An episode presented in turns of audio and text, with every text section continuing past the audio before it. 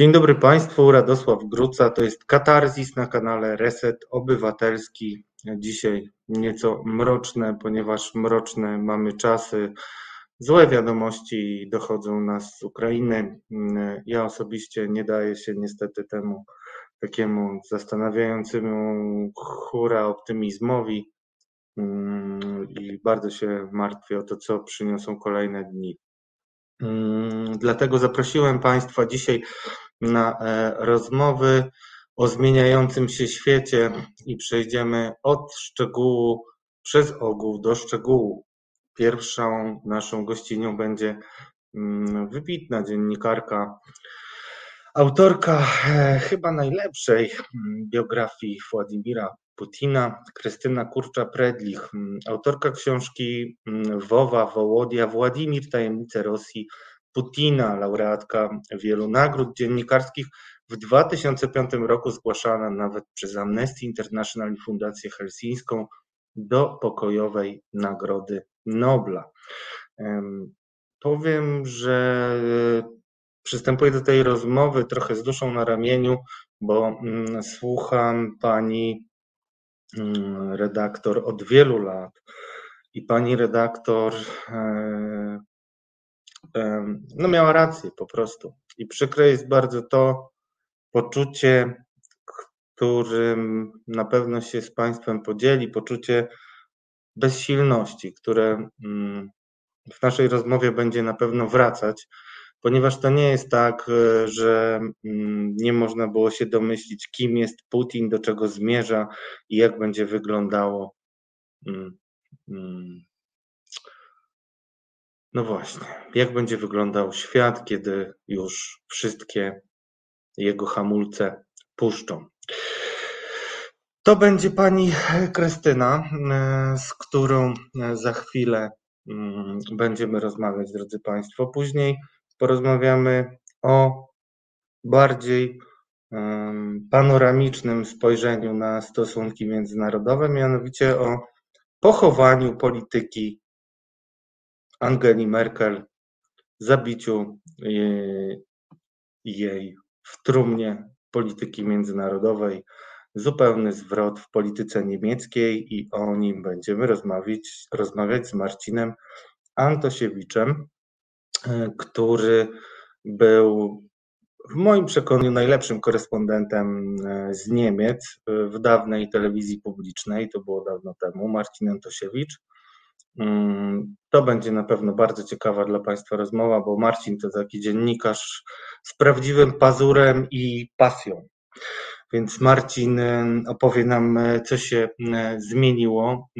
A na koniec, drodzy Państwo, porozmawiamy o tym, jak prowadzi się wojnę psychologiczną i będzie naszym gościem dr Maciej Milczanowski, z którym już kiedyś rozmawiamy te świeczki, drogie, drodzy Państwo, które będą nam towarzyszyć, y, to jest taki skromny gest i dowód mojej, naszej pamięci o tych wszystkich, którzy zginęli i pamiętajmy o tym, bo te śmierci są po prostu niepotrzebne i można im było Mam takie głębokie przekonanie mm, i chyba nie tylko ja, jeśli chodzi o reset obywatelski, można było tym śmierciom zapobiec i wszystkiemu, co dzieje się dzisiaj na Ukrainie.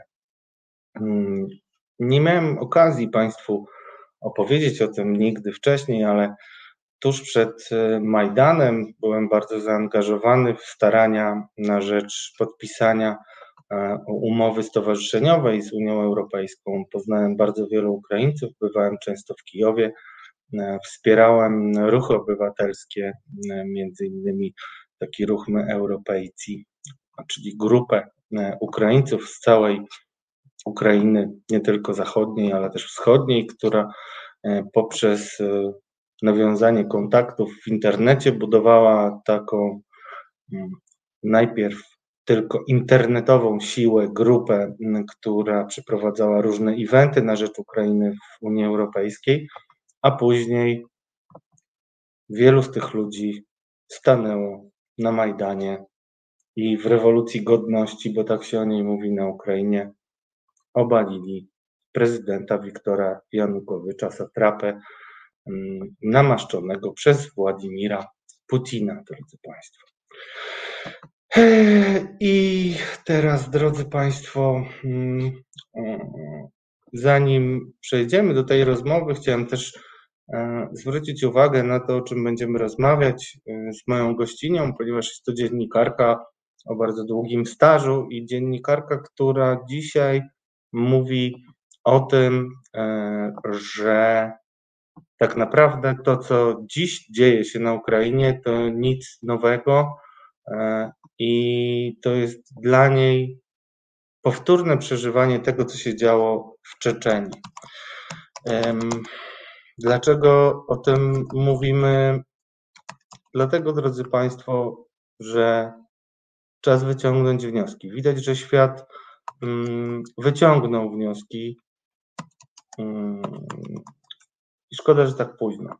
I teraz zastanawiam się i będziemy się też zastanawiać w tej rozmowie, drodzy Państwo, czy to jest tak, że, mm, że nagle świat się obudził i, i zobaczył, że można Putinowi się przeciwstawić. I to jest chyba tak w tym wszystkim tak cholernie smutne i męczące, ponieważ nagle okazuje się, że można było stosować sankcje, że można było zrezygnować z wielu korzyści, mm, tylko że dzisiaj jest trochę za późno. E, słyszę, że gościni już jest z nami, więc e, bardzo będzie miło razem z Państwem powitać e, panią redaktor, bo słyszę, że już się pojawiła. Chciałem, żebyście wszyscy dali pani redaktor odczuć w komentarzach, mm, jak bardzo mm, cieszycie się, że udało się znaleźć czas w tym gorącym mm, okresie Pani e, Krystyna e, bardzo dużo komentarzy udziela ostatnimi czasy. Dobry wieczór Pani Krystyno, bardzo mi miło widzieć. Jeszcze nie słyszymy, ale mam nadzieję, że za chwilkę się wszystko poprawi. Mm, już się nisko kłaniam, bo naprawdę to dla mnie olbrzymi zaszczyt poza wszystkim, że mm, taka dziennikarka będzie mogła mm, z Państwem spędzić E, najbliższe pół godziny. Rozmawialiśmy trochę o tym, co chcemy Państwu przekazać, bo o wielu rzeczach, e, które dzisiaj mm, pojawiają się trochę, przebijają się przez mainstream, właśnie pani Krystyna Kurcza-Predlich mówiła od wielu lat.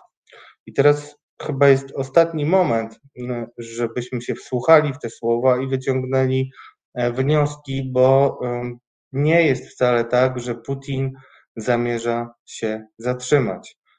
Mm, o tym, co w duszy Putina gra, jeżeli jakakolwiek dusza w jego potwornej osobowości żyje, będziemy e, rozmawiali z dziennikarką, która wiele lat poświęciła na to, żeby zgromadzić mm, wyjątkowe relacje ludzi, którzy pamiętali jeszcze początki kariery kagiebisty Putina, początki w Petersburgu. E, pani mm, redaktorka e, mówiła, że właśnie wtedy, jeszcze e, w latach 90., była taka scena, mm, która wiele mówiła o Putinie.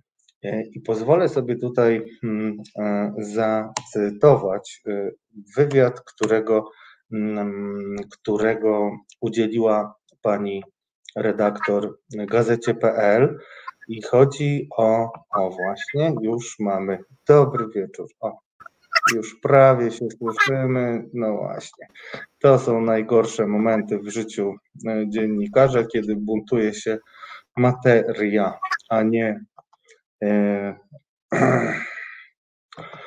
a nie ludzie. Nie wiem, czy widzieliście taki film Ucieczka z kina Wolność. On pięknie pokazuje to, czym jest bunt. Dzisiaj ten bunt widzimy w pasji, jaką Ukraińcy przystąpili do obrony swojej ojczyzny, mm, ale nie widzieliśmy tego buntu mm, w zasadzie w żadnym społeczeństwie zachodnioeuropejskim. Jakoś to się nie przebijało. I dlaczego o tym mówię? Dlatego, że ja nie mam specjalnych mm, żali do pana z Montpellier, mm, Francuza, że niespecjalnie rozumie mm, specyfikę rzeczywistości Europy Środkowo-Wschodniej, ale mam przede wszystkim olbrzymi żal do nas, do nas jako do Polski, do tego, że właśnie my, jako kraj, który miał szczególny tytuł, a nawet bym powiedział, że pewne kompetencje w tym, żeby świat przestrzegać przed tym, do czego putinowska Rosja jest zdolna, nagle odjęło nam mowę. I mam takie wrażenie, że, e, że dzisiaj trwa wielka pobudka z letargu i trochę jestem zniesmaczony. Przyjdzie czas na analizy dłuższe na pewno, ale mm, mam pewien absmak i dyskomfort z tym, kiedy czytam komentarze niektórych e, z moich kolegów i koleżanek, którzy zachwycają się tym, że mm, Mateusz Morawiecki pojechał z płomiennym przemówieniem do Berlina i tam miał skłonić kanclerza Niemiec do tego, żeby zmienił zdanie i mm, przyzwolił w imieniu Niemiec e, na, mm, na sankcje, które mają e, Putina odwieść od drogi, którą obrał. Słyszę, że będziemy rozmawiali przez telefon, mm, mm, ale bardzo dziękuję, że mimo wszystko będziemy mogli się słyszeć. Ale ja źle pana słyszę bardzo. A, to zaraz próbujemy.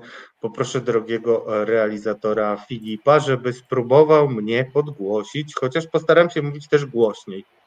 Teraz jest lepiej, pani redaktor? Nie, no ja w ogóle pana nie słyszę. A, no właśnie. To ja proponuję, żebyśmy zrobili jeszcze chwilkę przerwy. Halo? E, tak, ja panią doskonale słyszę.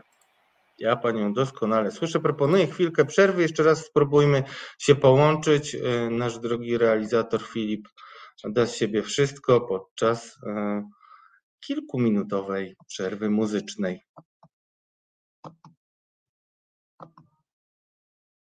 Mam nadzieję. Hmm. No, widzę, że nie mamy dzisiaj kompletnie szczęścia. O, dobry wieczór.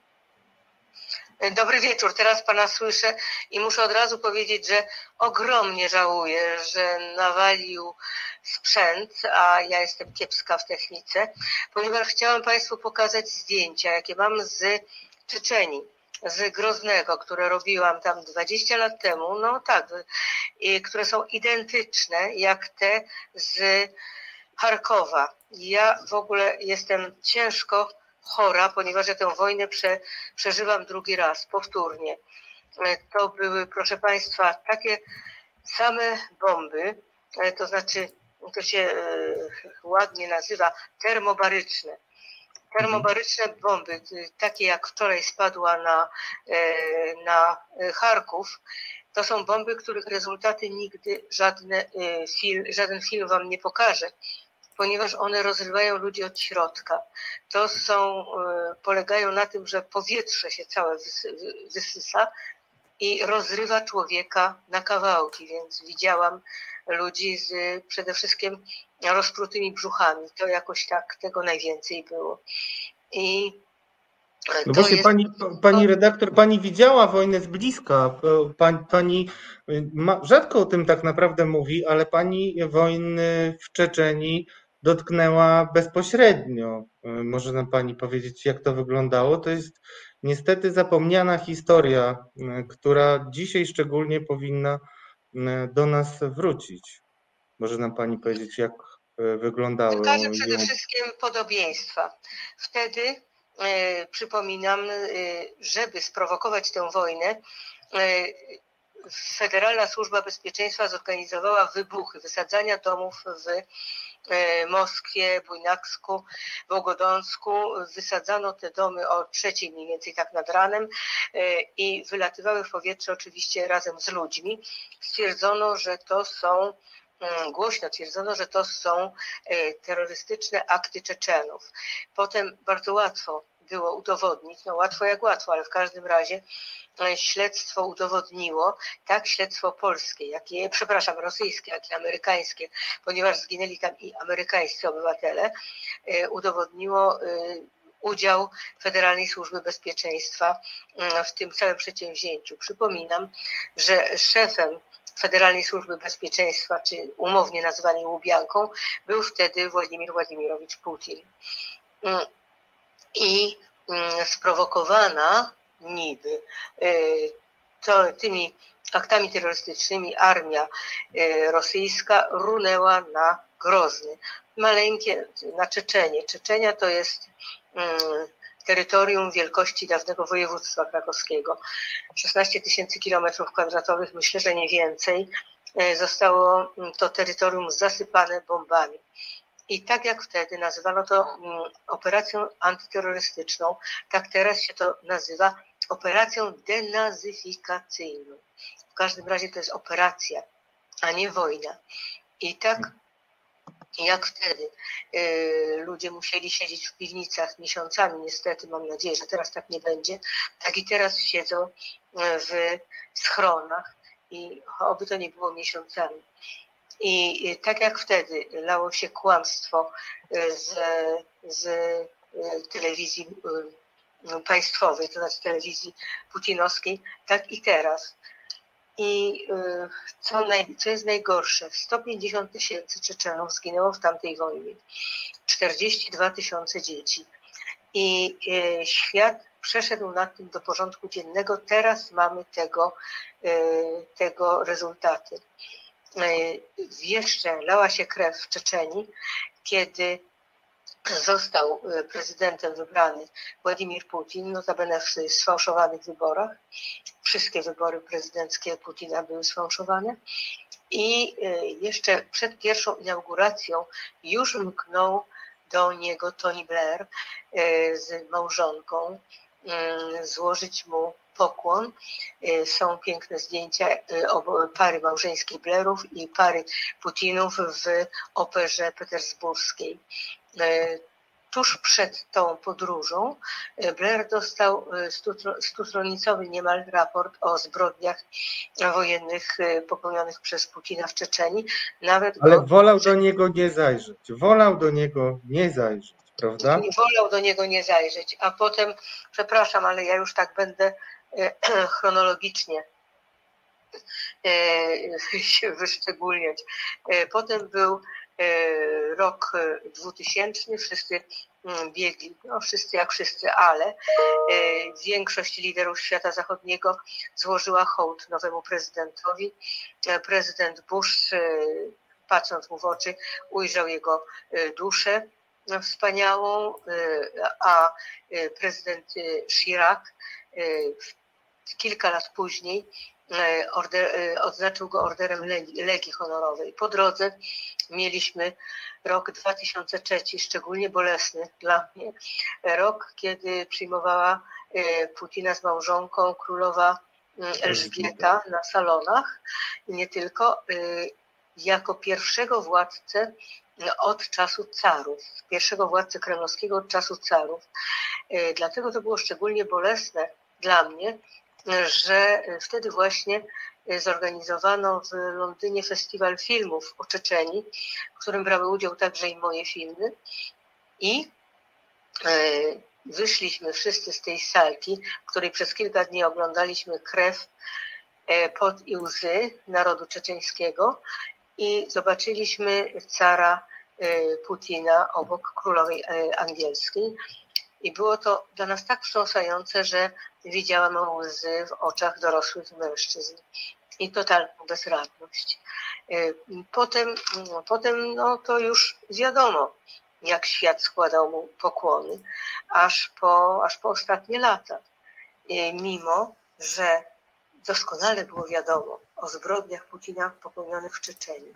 Potem była Gruzja e, i śledztwo międzynarodowe jednak było łaskawe stwierdzić, że to e, prezydent Saakaszwili został sprowokowany przez e, e, przepraszam, że to prezydent Putin został sprowokowany przez prezydenta Saakaszwilego, tak jakby nie wiadomo było czarno na białym, że już wcześniej toczyły się przygotowania logistyczne do ataku, do ataku na Gruzję, że e, udrażniano e, stare przejścia dla e, między górami dla armii czeczeńskiej wtedy, to już była armia kadyrowska i że zdecydowanie można było udowodnić przygotowania militarne ze strony Rosji, a zwalono to na Saakaszwilego, aby umyć ręce od e, oskarżenia Putina.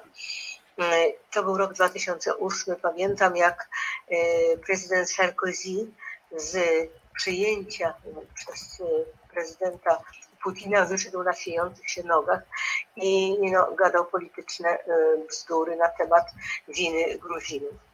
Więc to był rok 2008 ósmy, a potem już przeskakując do spraw militarnych, e, mamy rok 2015, kiedy na Syrię e, runęła e, armada, nie, większa armada, w każdym razie samoloty, śmigłowce bojowe rosyjskie spuszczające bomby na Syrię i widzieliśmy, co stało się w Aleppo. Aleppo to jest właśnie dzieło, dzieło armii Putina. I wtedy mówiono, no, że Putin umacnia swoje stanowiska na swoją pozycję w mm, średnim, w wschodzie, na wschodzie. I y, cały czas prezydenci i premierzy podawali, mu rękę. Y, potem była pewna izolacja w 2014 roku po Krymie, ale też nie na tyle, żeby wykluczyć go zupełnie z politycznego obiegu światowego. Hmm. Pani redaktor, a z czego się bierze ta słabość? E, po prostu wszyscy byli odwróceni, czy e, zdecydowały pieniądze, czy może rzeczywiście dawali się zauroczyć w pewien sposób Putinowi? I powiem szczerze, od razu skreślam tę trzecią Mm, opcję, bo kiedy czyta się pani e, książkę, to widać, że mamy do czynienia z autentycznym psychopatą, który żyje w paranoidalnym świecie, do którego dostępu nie ma żadna prawda poza tą, którą chce znać, e, który kategoryzuje ludzi e, według sobie znanych kryteriów i mm, w ogóle nie wierzy w coś takiego jak demokracja. On chyba tego kompletnie jakby nie przyswaja, że może być jakaś wola ludu. Pani o tym pięknie mówi w wywiadzie, e, który e, opublikował Jacek Gądek w gazeta.pl z panią, gdzie pani mówi o tym, że on był zszokowany, kiedy e, Ukraińcy postawili mu się najpierw na Majdanie i wtedy podejrzewał, że byli po prostu opłaceni przez amerykańskich szpiegów z CIA a potem drugi raz w rewolucji godności, kiedy umierali od dostarczanych z rosyjskiego lotniska mm, bomb. Tak. tak. Ja też zapomniałam, jak ona się w tej chwili nazywa, ale chcę po kolei odpowiedzieć mniej więcej na Pańskie pytania. Pan Cię pyta o pieniądze. E, połowa, nie wiem czy połowa Londynu, ale ta najboga- najdroższa część e, Londynu jest zasiedlona przez miliarderów z Rosji. E, londyńskie City było karmione ich pieniędzmi przez wszystkie minione lata. I także miliarderzy angielscy mieli opłacani bardzo przez, przez no, Putina za pomocą ambasady rosyjskiej mieli znaczny wpływ na Brexit. E, oni mm, sprzyjali tym mediom, które e, głosiły konieczność Brexitu i uzasadniały konieczność Brexitu, który oczywiście jest na rękę Putinowi. I obiecano jednemu z nich, e, że będzie miał udział w kopalniach złota w, w, w Rosji podobno nie dotrzymano tej obietnicy, ale to już naprawdę nas najmniej martwi. Wiem na pewno, że wielu angielskich, londyńskich prawników bardzo się wzbogaciło na przeprowadzaniu transakcji właśnie oligarchów rosyjskich, transakcji no, odległych być może od legalności, dlatego e, musieli się tak bardzo trudzić i fantastycznie być opłacanymi. E, I na przykład e, były to właśnie transakcje i braci Rottenbergów, tych sławnych, ale nie tylko. I cóż dalej? Pan mówił, przepraszam, zapomniałam o kolejnym. Nie, pytałem o, to, pytałem o to, co się stało, że nikt nie reagował. Po prostu nikt nie chciał dostrzec tego, co się dzieje dzisiaj, tego, co e, zwiastowały wypowiedzi Putina. Pani mówiła o tej z 94 roku, o tych Rosjanach, którzy zostali wypędzeni ze swoich krajów i stali się obywatelami drugiej kategorii. E, to jest wypowiedź jeszcze z tak, tak czasów tak, petersburskich. Mhm. Ale nie wiedzieli, bo nie chcieli widzieć. Już w pierwszym swoim przemówieniu e, do Zgromadzenia Federalnego, czyli e, Duma i Rada Federacji, czyli Wyższa Izba Parlamentu Rosyjskiego, już wtedy Putin mówi, cytuję z pamięci, że teraz Rosja będzie wielkim, mocnym państwem sił, siłą swojej armii. Więc nie siłą przemysłu, nie siłą nauki, nie potencjałem E, e, potencjałem finansowym ludności. Nie. Ona będzie silna siłą swojej armii, która będzie zdolna odeprzeć obecne i przyszłe napaści. Więc on już się liczył z tym i kiedy patrzę, kiedy te wszystkie puzzle mi się składają do, e, że tak powiem, do kupy, to widzę, że on od samego początku gotował się do mm, zawrócenia Rosji na drogę wielkości terytorialnej Związku Radzieckiego. Podkreślam, terytorialnej, bo komunistą prawdziwym on na pewno nie jest, po prostu lubi pieniądze.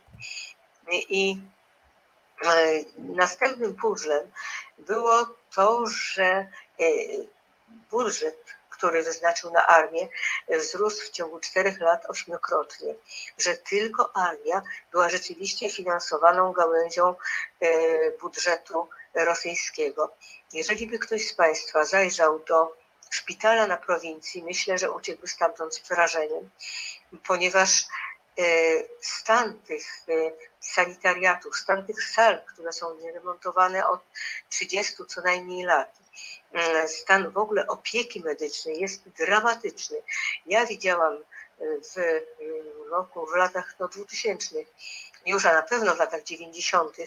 na prowincji E, rosyjskiej widziałam e, aparaty dentystyczne z lat 70., więc wcale nie jestem pewna, że one się już zmieniły. Być może się zmieniły. Ja nie wiem. Ale jest to wszystko dramatyczne. Dramatyczne, dramatyczny jest stan dróg. Dramatyczne jest i to, że e, około 20 milionów ludzi w Rosji żyje poniżej granicy nędzy. I ci ludzie są właśnie naj, myślę, że mm, najbardziej zagorzałymi zwolennikami Putina, ponieważ oni żyją na prowincji, w tak zwanej Głubinkie i oglądają głównie e, telewizję, e, telewizję mm, kremlowską. No zresztą tam innej nie ma. I, cóż takim biednym ludziom pozostaje oprócz wielkości ich państwa? Są wielcy wielkością Putina, są dumni, kiedy on spotyka się z prezydentami, kiedy naj, naj, naj, największy powód do ich dumy w latach ostatnich to była wielka olimpiada, którą zresztą zepsuli Ukraińcy. I to, wracając do Ukraińców, czegoś się najbardziej Putin boi, o czym przekonałam się właśnie w 2004 roku, mm, on się najbardziej boi demokracji. On nie może pojąć tego, że tak zwany naród może swoją wolę ogłaszać e, bez jakiegoś przymusu.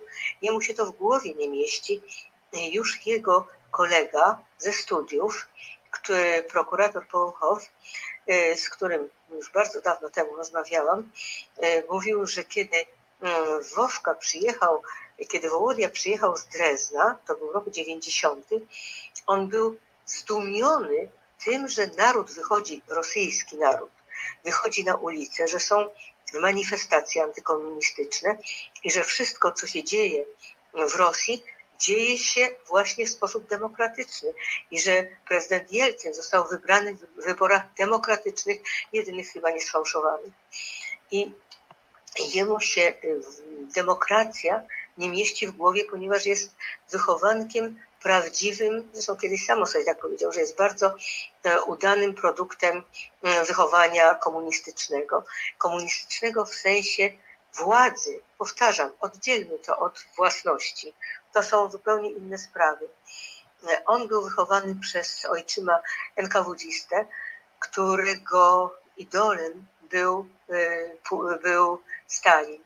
Jest ojczym, ojczym go też, to, te Stalin jest bardzo ważny, ale też ojczym jest taką ponurą postacią bardzo, bo widać, że te źródła no, nawet sadyzmu, które czasami, mm, no, który czasami objawia Putin, mogą nawet tkwić w jego głębokim dzieciństwie, z tego co pani kiedyś mówiła. Och, no, o dzieciństwie mogłabym zbyt dużo powiedzieć, to byśmy do rana mogli mówić. Krótko i węzłowato. Jeśli idzie o oficjalną Y, o oficjalną biografię Putina, przyjmijmy nie ten ojciec, nie ta matka, nie to miejsce urodzenia, nie ta data urodzenia. Matką jest y, jego matką jest Rosjanka, która wyszła za mąż za Gruzina i przez pierwszych 10 y, lat swojego życia Putin żył w Gruzji, lany straszliwie przez swojego pierwszego ojczyma, tegoż Gruzina. Potem przeniesiono go, potem znalazł się w rękach rodziny, y, też o nazwisku Putin, y, która mieszkała w Leningradzie, która straciła przedtem dwóch y, synków, jednego przed wojną, drugiego w czasie wojny i która go zaadoptowała, zmieniono mu metrykę, stanowiąc tę właśnie rodzinę leningradzką jako jego prawdziwą rodzinę. Cofnięto mu przy tym metrykę o dwa lata, bo musiał ponownie iść do szkoły, jako że szkoła gruzińska nauczyła go języka gruzińskiego, a on się musiał ponownie, on się w ogóle musiał nauczyć mówić porządnie po rosyjsku. Y, I był bardzo, ten, ten jego drugi ojczym też miał ciężką rękę, i ale to, to o, o to mniejsza, gorsze jest to, że wychował go w duchu prawdziwego stalinizmu. Y, I taką scenę opisywał jeden z jego kolegów z podwórka, kiedy po 20 zjeździe chruszczowowskim e, przeciwko kultowi jednostki Stalina. E, cała, cały Związek Radziecki wyrzucał portrety Stalina, nasz Wołodia wydobył z, ze śmietnika taki portret i z dumą w nocy przybił go do ściany domu, w którym mieszkał. Więc mm, ten stalinizm jest w niego wmontowany bardzo, bardzo silnie to za niego właśnie e, rządów, za jego rządów e, od gdzieś tak 2008 roku zaczęto nazywać Stalina e, zdolnym menedżerem, dlatego że on rzeczywiście zbudował przemysł rosyjski, głównie przemysł zbrojeniowy, ale nie tylko, przemysł radziecki. A zbrodnie, a ludobójstwo stalinowskie, a łagry, no to były wypadki przy pracy, tak to się tam nazywa. Więc zaczęły, cały kult stalinowski zaczął wracać od połowy y, rządów Putina. Pani redaktor, ale to pytanie takie, czy Putin y, chce być drugim Stalinem, czy raczej chce być nowym carem? Patrząc na to, jak y, traktuje. Jeden i drugi. On, by, on chce być nowym carem przy pomocy stalinowskich metod. Więc Mm. Bardzo trudno jest to sprecyzować, kim on chce być. Ja tylko wrócę do jego potwornego strachu przed demokracją. Jest mhm. rok 2004 i zdarza się dla Putina, który chorobliwie od czasów dzieciństwa e, nie znosi najmniejszej obrazy, e, czy nawet na kpinę potrafi, potrafił odpowiedzieć, rzucając się na kolegów, on nie może darować Ukraińcom tego, że z niego zakpili. Siedmiokrotnie jeździł w 2004 roku do Kijowa, by wesprzeć e, startującego wtedy na, e, do prezydentury Wiktora Janukowicza. I teoretycznie Wiktor Janukowicz wygrał e, w pierwszej turze. Ukraińcy stwierdzili, że wybory, że, że podliczanie głosów było sfałszowane, wyszli na ulicę i zaczął się pomarańczowy Majdan, który trwał dwa miesiące i w jego rezultacie Janukowicz przegrał. Został wybra wybrany Juszczenko, którego przedtem zresztą potraktowano dioksyną. Tylko, co jest najgorsze, że zanim, zanim komisja wyborcza ogłosiła wyniki, Putin dwukrotnie przy telewizjach całego świata gratulował Janukowiczowi zwycięstwa. zwycięstwa. Więc tu prezydent Rosji e, gratuluje e, zwycięstwa człowiekowi, który przegrał, tego Putin im nie darował. I zaczęła się zaczął się pomarańczowy Majdan i Putin zobaczył, co może naród, że naród dwa miesiące na zimnie mm, stoi i domaga się swoich praw. Co to znaczy? Żeby naród się czegoś domagał. Oczywiście za tym musi stać ambasada amerykańska. I tutaj jest, dochodzimy do tego, co mnie najbardziej intrygowało y, w umyśle Putina przez te wszystkie lata. Ja myślałam, że on wie, że kłamie. Ja myślałam, że on, mówiąc na przykład, że za y, wolą ludu ukraińskiego stoi ambasada amerykańska, że on wie, że to jest bzdura. Potem przy pisaniu tej ostatniej książki e, zaczęłam zagłębiać się w e, tajniki umysłu Putina i dość E, właściwie doszłam do wniosku, do którego wszyscy mogli dojść, tylko że myślę, że ja go sprecyzowałam chyba jako jedna z pierwszych na łamach tej książki. Przepraszam, pozwolę sobie zacytować. Proszę. Jeśli to, to, co e, napisałam w odniesieniu do wojny w Czeczeniu. Czyżbyśmy mieli do czynienia jakby z dwoma Putinami, to wszystko można teraz odnieść do Ukrainy. Mhm. jednym, który tworzy fakty, drugim, który odrzuca swój w nich udział. Jeden Putin organizuje napaść Rosjan na Czeczenię, dziś na Ukrainę. Drugi twierdzi, że Czeczeni napadli na Rosję, na Rosję, dziś Ukraińcy. Nie oni są jego ofiarami, lecz on ich. Wracamy więc znowu do pytania, czy to tylko gra, polityka, czy coś więcej? Bo z uwagi na zapalczywość i głębokie przekonanie, z jakim peroruje, nasuwa się pytanie, czy wie, że kłamie, czy też jest przekonany, że mówi prawdę. Jeśli wie, to należy do ludzi, którzy mają wrodzoną skłonność do kłamania, oszukiwania i manipulacji. Przyłapani na kłamstwie, nigdy się do niego nie przyznają, tylko, będą, tylko będą zawsze modyfikować to kłamstwo w kierunku prawdy. Nauka kwalifikuje takich ludzi jako psychopatów jeśli jednak, i to jest najważniejsze, jeśli jednak kłamca nie przyjmuje do wiadomości najbardziej niezbitych dowodów podważających jego przekonania, uważa je za oszukaństwo spreparowane, by uśpić jego czujność, kwalifikacja takiej osobowości jest o wiele poważniejsza. To paranoja.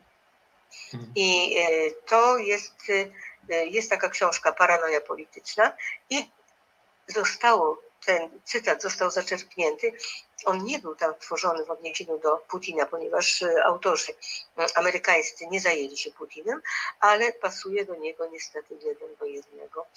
I teraz w całej tej sprawie e, dotyczącej Ukrainy mamy do czynienia z typową paranoiczną ideę fix. To znaczy człowiek ma jakąś, jakiś cel, jakiś plan, i wszystko, i bardzo wiele ze swojego e, logicznego e, postępowania podporządkowuje tej idei. Działa oczywiście poza tym w granicach normy, niewątpliwie, ale, ale cały czas zmierza do tego celu. I teraz spójrzmy. No, Putin, który dochodzi do władzy, już powiedziałam w 2000 roku, jakiej wygłosił orędzie, Putin militaryzuje y, Rosję. Co to znaczy? Poza militaryzacją prawdziwą, stwarza mm, chyba, no na pewno około 200 szkół kadetów. Szkoły kadetów to są szkoły, do których rodzice posyłają swoich chłopaków, e, by tam uczyli się na żołnierzy. Te e, szkoły kadetów są wyposażone w świetne internaty i chłopcy czują się tam świetnie i mają zapewnioną przyszłość. Czego się uczą? Rzemiosła wojskowego z okrzykiem za rodzinę, za Putina. I to są, mm, i to są w mojej książce są, są zdjęcia chłopców e, pięcioletnich już z mm, automatami, którzy już ćwiczą z automatami większymi od nich samych.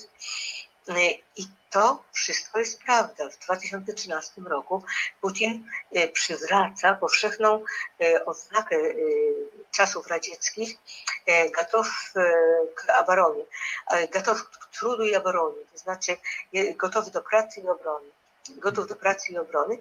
I tę odznakę wręcza się byłym rezerwistom, wszystkim, którzy dobrowolnie zaczynają przypominać sobie rzemiosło wojenne. Więc a nic się przecież takiego nie dzieje, nikt na Rosję nie napada. Więc jaki jest cel mm, takiego mm, zmilitaryzowania społeczeństwa rosyjskiego? I teraz ko, ko, ko, kolejny puzzle w tej układance, to, e, to e, mit świętości wojny ojczyźnianej. Wielka mhm. wojna ojczyźniana to jest nasza druga wojna światowa, która urasta do absolutnego, jedynego święta, jedynej świętości dzisiejszej Rosji, dzisiejszych Rosjan.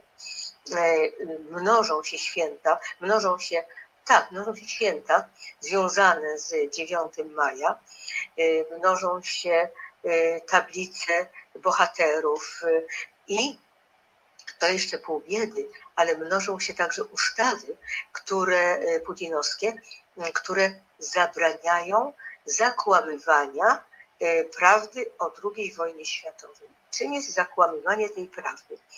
Twierdzeniem, że nie tylko armia radziecka zwyciężyła tę wojnę. Spróbujcie powiedzieć tam o jakichś aliantach, o jakichś e, e, wojskach, no nie daj Boże polskich to już w ogóle, ale że był drugi front. Co takiego drugi front? No coś tam, ktoś tam walczył, ale przecież bez nas byście i tak przegrali. E, takie jakiś Narwik, jakiś Monte Cassino, wybijmy to sobie z głowy, był tylko Stalingrad. Stalingrad i inne E, miejscowości uświęcone krwią żołnierzy radzieckich. I e, odpowiedzialność karna jest ogromna za na przykład ośmielenie się stwierdzenia, że przed wojną, przed 1941 rokiem, czyli przed napaścią hitlerowców na, na Związek Radziecki, Stalin współpracował z Hitlerem. To, co dla nas jest oczywiste, to już wcześniej dużo na przykład to, że żołnierze niemieccy, spadochroniarze niemieccy szkolili się pod Rostowem e, w Rosji. Na przykład to, że, e, że, zbroje, e, że zbrojenia w Niemczech przebiegały przy pomocy także e, ropy radzieckiej, paliwa radzieckiego i tak dalej, i tak dalej. Panie redaktor, e, pozwolę sobie wejść w słowo, bo widzimy taką paranoidalną osobowość Władimira Putina, który nie dopuszcza do siebie żadnych informacji spoza swojej bańki wyznawców, też przelęknionych jego mm, bezwzględnością. I teraz mamy sytuację na Ukrainie, gdzie na kolejne miasta ukraińskie e, padają rakiety, a Polacy najbardziej się obawiają tego, że te bomby mogą dolecieć też do Polski. No i tutaj jest pytanie takie dwuczłonowe. Czy pani uważa, że Władimir Putin może się posunąć e, aż tak daleko, czyli iść e, w okupację Ukrainy, a potem nawet chcieć rozniecić konflikt, w którym Polska będzie mogła jakoś e, ucierpieć, czy stać się e, celem, bo to przecież wymienił nas w tym swoim przemówieniu po uznaniu mm, republik. No i pytanie fundamentalne, czy rzeczywiście to jest taki paranoik, który będzie tym człowiekiem, który nie zawaha się nacisnąć guzik bomby atomowej. To już może tak na koniec. Zastanówmy się nad dwoma członami mhm. pańskiego pytania. Może i chce. W 2002 roku napisałam artykuł Demokracja drugiej świeżości, który w którym pokazywałam, kim jest Putin. Mówiłam o tym, o czym przed chwilą, to znaczy o jego doktrynie, e, e, doktrynie wojennej. Pokazywałam, jak straszliwie już wtedy gnębi demokratów, już wtedy mm, przecież zlikwidował telewizję, już wtedy Duma zaczynała być właściwie parlamentem, który mówił tylko to, czego chce Putin, no nie tak jak teraz, ale już w tym kierunku zmierzała. Już wtedy, jak nie wiem, czy już mówiłam, nie było, nie, nie było telewizji niezależnej. Zlikwidował NTW, mm, tak, NTW y, i, y, i stworzył swoją telewizję w to miejsce. Y, wszystko to widzieliśmy i wtedy o tym pisałam i pisałam o tym, że e, no, udało mi się zrobić kilka wywiadów z e, członkami specnazu e, i oni akurat po wyjściu z takiego zebrania bardzo napaleni mówili tak, toczy się wojna, muszę powiedzieć. To ja zacytuję, to ja zacytuję, bo pani o tym mówi. Mówi pani, cytu, cytu, cytuję tam pani rosyjskiego oficera specnazu, który mówi tak, świat jest w stanie wojny, wodzem tej wojny jest. Putin. Teraz może on nie zwracać uwagi na reakcję tak zwanej postępowej społeczności, bo wie, że gdy wygramy, zwróci nam się wszystko. Utracone przy wycofywaniu naszych wojsk z NRD wpływy również. Putin na powrót odkręci ten film, przedstawi światu swoją doktrynę mocarstwa. Tak pani pisała. No i tak na marginesie, od tego czasu yy, nasz mainstream okrzyknął mnie czołową putinist, antyputinistką i bardzo dobra dziennikarka która robiła ze mną wywiad w 2014 roku, powiedziała mi, no wszyscyśmy mieli ciebie za antyputinowską oszołomkę. Tak się zaczyna wywiad w sproście ze mną. Więc mm, no, dość bezradna e, w tym wszystkim byłam, dlatego że rzeczywiście e, Putin by bardzo tego chciał. Ale czy on może, tego nie wiem. On siedzi w tej chwili w bunkrze, podobno pod Uralem, E, tych e, paranoicznie bojąc się całego świata. I załóżmy, że on bardzo by chciał nam przyłożyć. Tyle tylko, że ktoś jeszcze musi mu na to dać zezwolenie. Nie ma takiej, nawet w konstytucji, tylko że on ma w konstytucję. W konstytucji rosyjskiej e, jest Mm, zaznaczone, że y, w, w skrajnych, no, nie pamiętam dokładnie określenia, w każdym razie, że trzy osoby muszą być przy tym, musi być mm, prezydent, musi być minister obrony i szef parlamentu. No więc y, nie ma, widzieliśmy ich na tym spektaklu Rady no Bezpieczeństwa, jak oni wyglądają. Widzieliśmy, że to są ludzie, którzy na sztywnych nogach, bladzi, z podkrążonymi oczami, szli gdzieś tam, on siedział na podium, oni poniżej, szli, recytowali to, co on im kazał. Szef wywiadu, Naryszkin, nieco się mylił i jąkał, totalnie przerażony. Był strofowany e, bardzo przez, przez e, Putina. Więc czy ktokolwiek z nich się zdobędzie na odwagę powiedzenia mu nie, chyba, chyba ktoś się zdobędzie, ponieważ odpowiedzialność w tej chwili jest ogromna. No, to już e, nie jest odpowiedzialność przed własnym społeczeństwem, które mają w nosie, ale przed e, trybunem, Trybunałem e, Karnym w Hadze, do którego bardzo może, być może jednak, co jest marzeniem moim utajonym, od lat Putina ktoś jednak doprowadzi. Dzielę Więc... to marzenie i nawet mogę Pani powiedzieć, że bardzo wnikliwie słucham ekspertów, którzy zajmują się Trybunałem Karnym i oni namawiają nas, żebyśmy nie popełnili tych błędów, które były popełnione jeszcze w trakcie drugiej, po dru, w zasadzie po drugiej wojnie, czy też po wojnie jugosłowiańskiej i skorzystali z tych możliwości, jakie mamy dzisiaj i już teraz zabezpieczali dowody. Już teraz zbierali świadectwa wszystkich zbrodni, do których dopuszcza się teraz na Ukrainie, a przecież tych zbrodni było jeszcze długo, Jeśli mogę się wtrącić, przepraszam, to chcę powiedzieć, że w bardzo tajnym miejscu, nieznacznym oczywiście, jest ogromne archiwum wojny w Czeczeniu. Mam nadzieję, że lider Czeczenów na uchodźstwie Ahmed Zakajew w odpowiednim momencie uruchomi. Halo?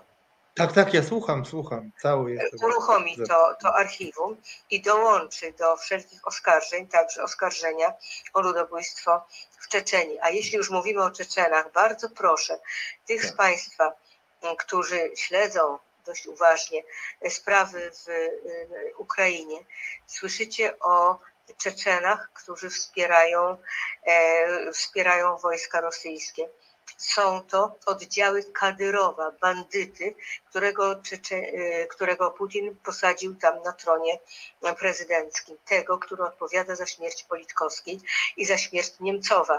A jakiego rodzaju to jest człowiek, to co powiem, brzmi zupełnie nieprawdopodobnie, ale jest prawdą, że, y, że on y, swoje prywatne zoo lwów i tygrysów bywało karmił y, szczątkami tych, których sam torturował. Więc możecie sobie Państwo wyobrazić, co to jest za człowiek i jaki jest ten cały jego batalion.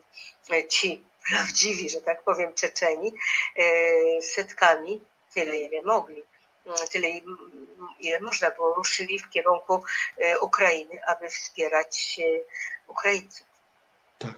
Pamiętajcie, drodzy Państwo, bo niestety często słyszymy o tym, że e, Czeczenia wspiera e, to e, Putina. Nie, to, to, Nie, to jest bandyta nie, i tak trzeba tak o tym mówić. Przepraszam za z proporcją zachowaniem wszelkich proporcji. Jakbyśmy powiedzieli, że Trybunał Konstytucyjny pani Przyłębskiej chroni konstytucję Rzeczpospolitej Polskiej. To jest mniej więcej to samo. To jest bandyta, to jest y, bandyta putinowski, a nie y, oczywiście Czeczen z pochodzenia, ale, ale na tym się kończy. Prawdziwi Czeczeni, ci, którzy musieli uciekać z Czeczeni, y, wspierają Ukraińców.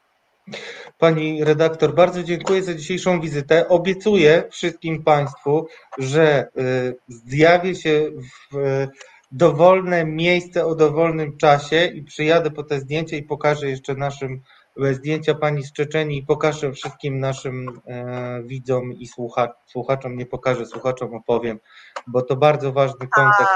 i też Następnym razem może technika będzie dla nas łaskawsza. Oczywiście, oczywiście. Jeszcze jedno pytanie, bo niestety muszę, bo jak już pani wjechała z Trybunałem Konstytucyjnym, to ja muszę o tym powiedzieć.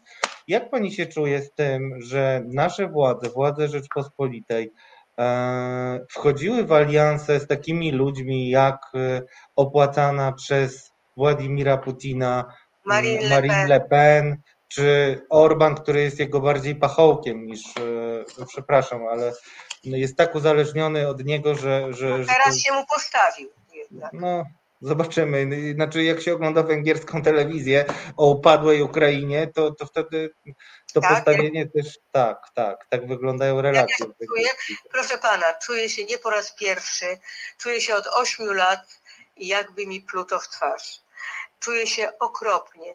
I jeśli już mówić o naszych prywatnych polskich sprawach, to powiem, że e, czuję się strasznie e, z tą triumfującą władzą pisowską, która teraz nagle jest taka bardzo dobra dla uchodźców e, z Ukrainy, a e, była tak strasznie niedobra parę miesięcy temu, kiedy ginęli ludzie, na, nie wiem czy dalej nie giną, nie umierają w mękach, za- w zamarznięci w- na granicy białorusko-polskiej. Nasza władza, jak niestety wielu naszych rodaków, ale rodakom wybaczam, władzy nie, jest zdecydowanie rasistowska. To, co spotkało tych ludzi, spotkało e, ich dlatego, że uciekali od wojny. Od wojny, którą wydał im nie tylko Assad, ale wy- wydał im Władimir Putin. To jest wojna w Syrii. To są potworne. I tak jak pod pretekstem tutaj mm, operacji antyterrorystycznej, tak tamtą wojnę prowadził jako operację przeciwko państwu islamskiemu. Tak. Guzik tam A zabijał. faktycznie Izrael- wspierał e, dyktatora. Asada. Mhm. Oczywiście wspierał, y, wspierał y, ludzi niewygodnych demokracji. Bardzo dziękuję pani redaktor za wszystko, co pani robi i za pani wspaniałą książkę. Tyranowi, pomyliłam się. Tak. Ja też dziękuję. Jeszcze raz, jeszcze raz dziękuję za pani wspaniałą książkę. Wszystkim polecam. Jeszcze raz nam nasz realizator Filip pokaże. Jeżeli jeszcze nie macie na swoich półkach, to koniecznie polecam, e, e, bo A tam naprawdę jest szczero prawdą. I mogę też jeszcze powiedzieć, że y, następny nasz gość, który grzecznie się przysłuchuje, y, zważywszy na to, że zgodziła się Pani trochę przedłużyć nasze spotkanie, Marcin Antosiewicz, też y, były korespondent z Berlina, też serdecznie pozdrawia i napisał mi, że to była fenomenalna książka i nawet zupełnie pokornie powiedział, że niech Pani Krystyna mówi, na pewno ma ciekawsze rzeczy niż ja do powiedzenia. Taka skromność. O Boże, dziękuję no. i przepraszam bardzo. Nie ma za co. Bardzo dziękujemy my i mam nadzieję jeszcze do, do szybkiego zobaczenia. Już tak. Do zobaczenia. Dziękuję. Dobrej nocy. Naszą gościnią była wspaniała dziennikarka Krystyna Kurcza-Predlich, która no, podzieliła się moim zdaniem tak z głębi duszy i serca swoimi emocjami z Państwem i mam nadzieję, że to też doceniacie, bo to wyjątkowy dla mnie wieczór. A teraz wspaniały, skromny e, i bardzo, bardzo kompetentny dziennikarz z prawdziwego zdarzenia przez duże dy lub dzy, Marcin Antosiewicz, który e, zaszczycił nas swoją obecnością i znajdzie dla nas jeszcze jakieś pół godziny, mam nadzieję. Dobry wieczór, Marcinie. E, dobry wieczór, tak się oglądam, czy na pewno o mnie mówisz? Nie wiem, czy ja tak... Akurat tak, akurat tak ten, tęsknię za tobą z każdym e, kolejnym wydaniem e, dziennika telewizyjnego nazywanego dla niepoznaki wiadomościami i naprawdę. Tak, ja też zapraszam takich gości, których chcę przedstawić mojej publiczności i też czasami przypomnieć, wyjątkowe czasy. Ile lat pracowałeś, e, Marcinie, w TVP? E, dobry wieczór Radku, dobry wieczór Państwu. W TVP od 2014 do 2016, 12 lat z mojego życia, ale też chciałem pozdrowić, jeżeli mogę, właśnie Panią redaktor Krystynę Kurczap-Redlich i, i, czytałem tę książkę, którą pokazaliście i, i, absolutnie ją polecam.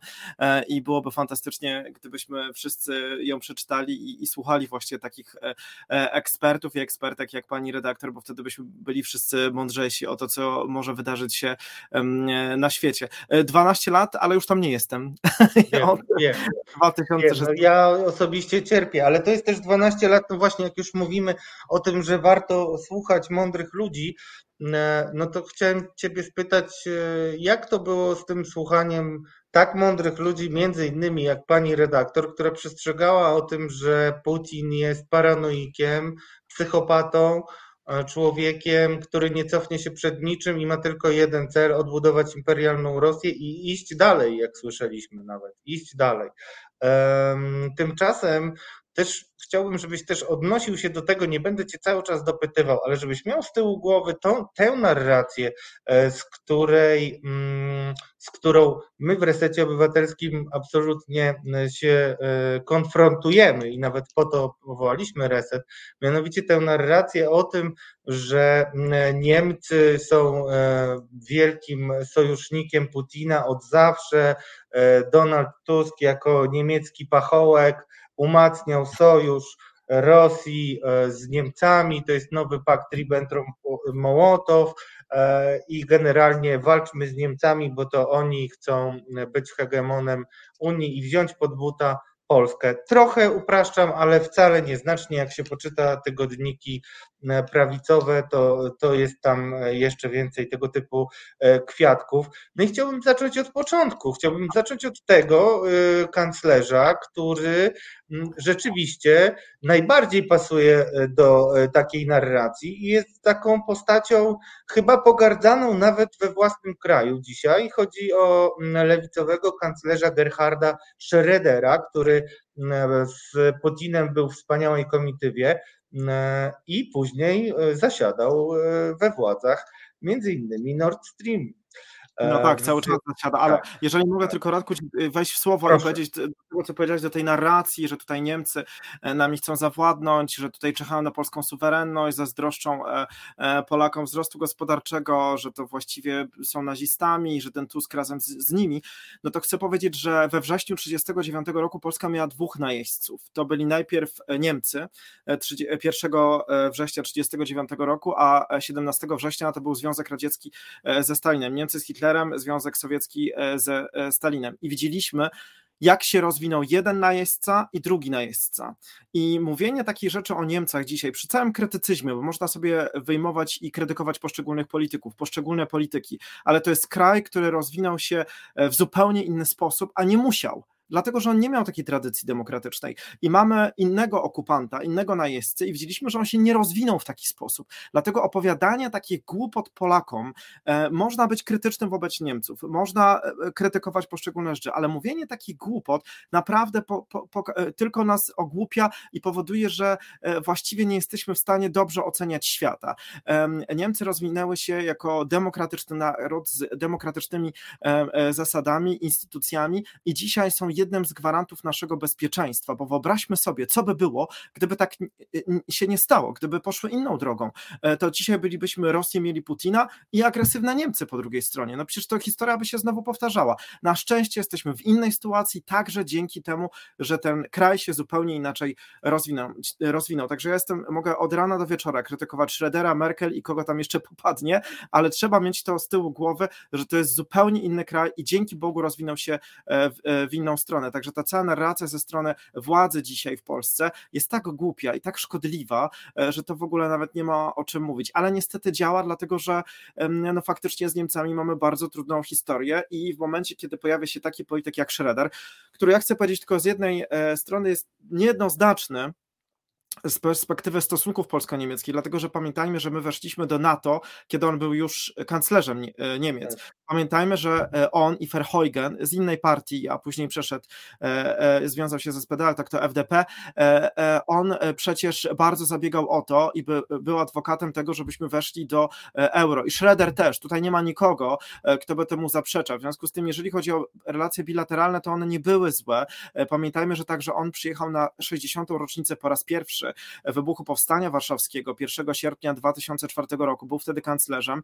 E, to były wielkie uroczystości w Warszawie i e, przemawiał i, i, i miał piękną przemowę. To znaczy, tutaj pod tym względem, jeżeli chodzi o relacje polsko-niemieckie, e, to nie mamy wiele mu do zarzucenia. Oczywiście jest kwestia tych relacji niemiecko-rosyjskich i one są rzeczywiście no, skandaliczne. Co tutaj dużo mówić? Znaczy, dzisiaj już, już nikt po prostu nie broni Putina w Niemczech. To też jest taki znak czasów. Jeszcze wcześniej znajdował jakieś tam swoje swoich obrońców, ale e, no on też ma, jak tutaj nie chcę się bawić w jakąś taką psychologię, ale kilka takich faktów e, z życia prywatnego, które mogą nam pokazać, że e, on rzeczywiście ma jakąś dużą słabość do Rosji.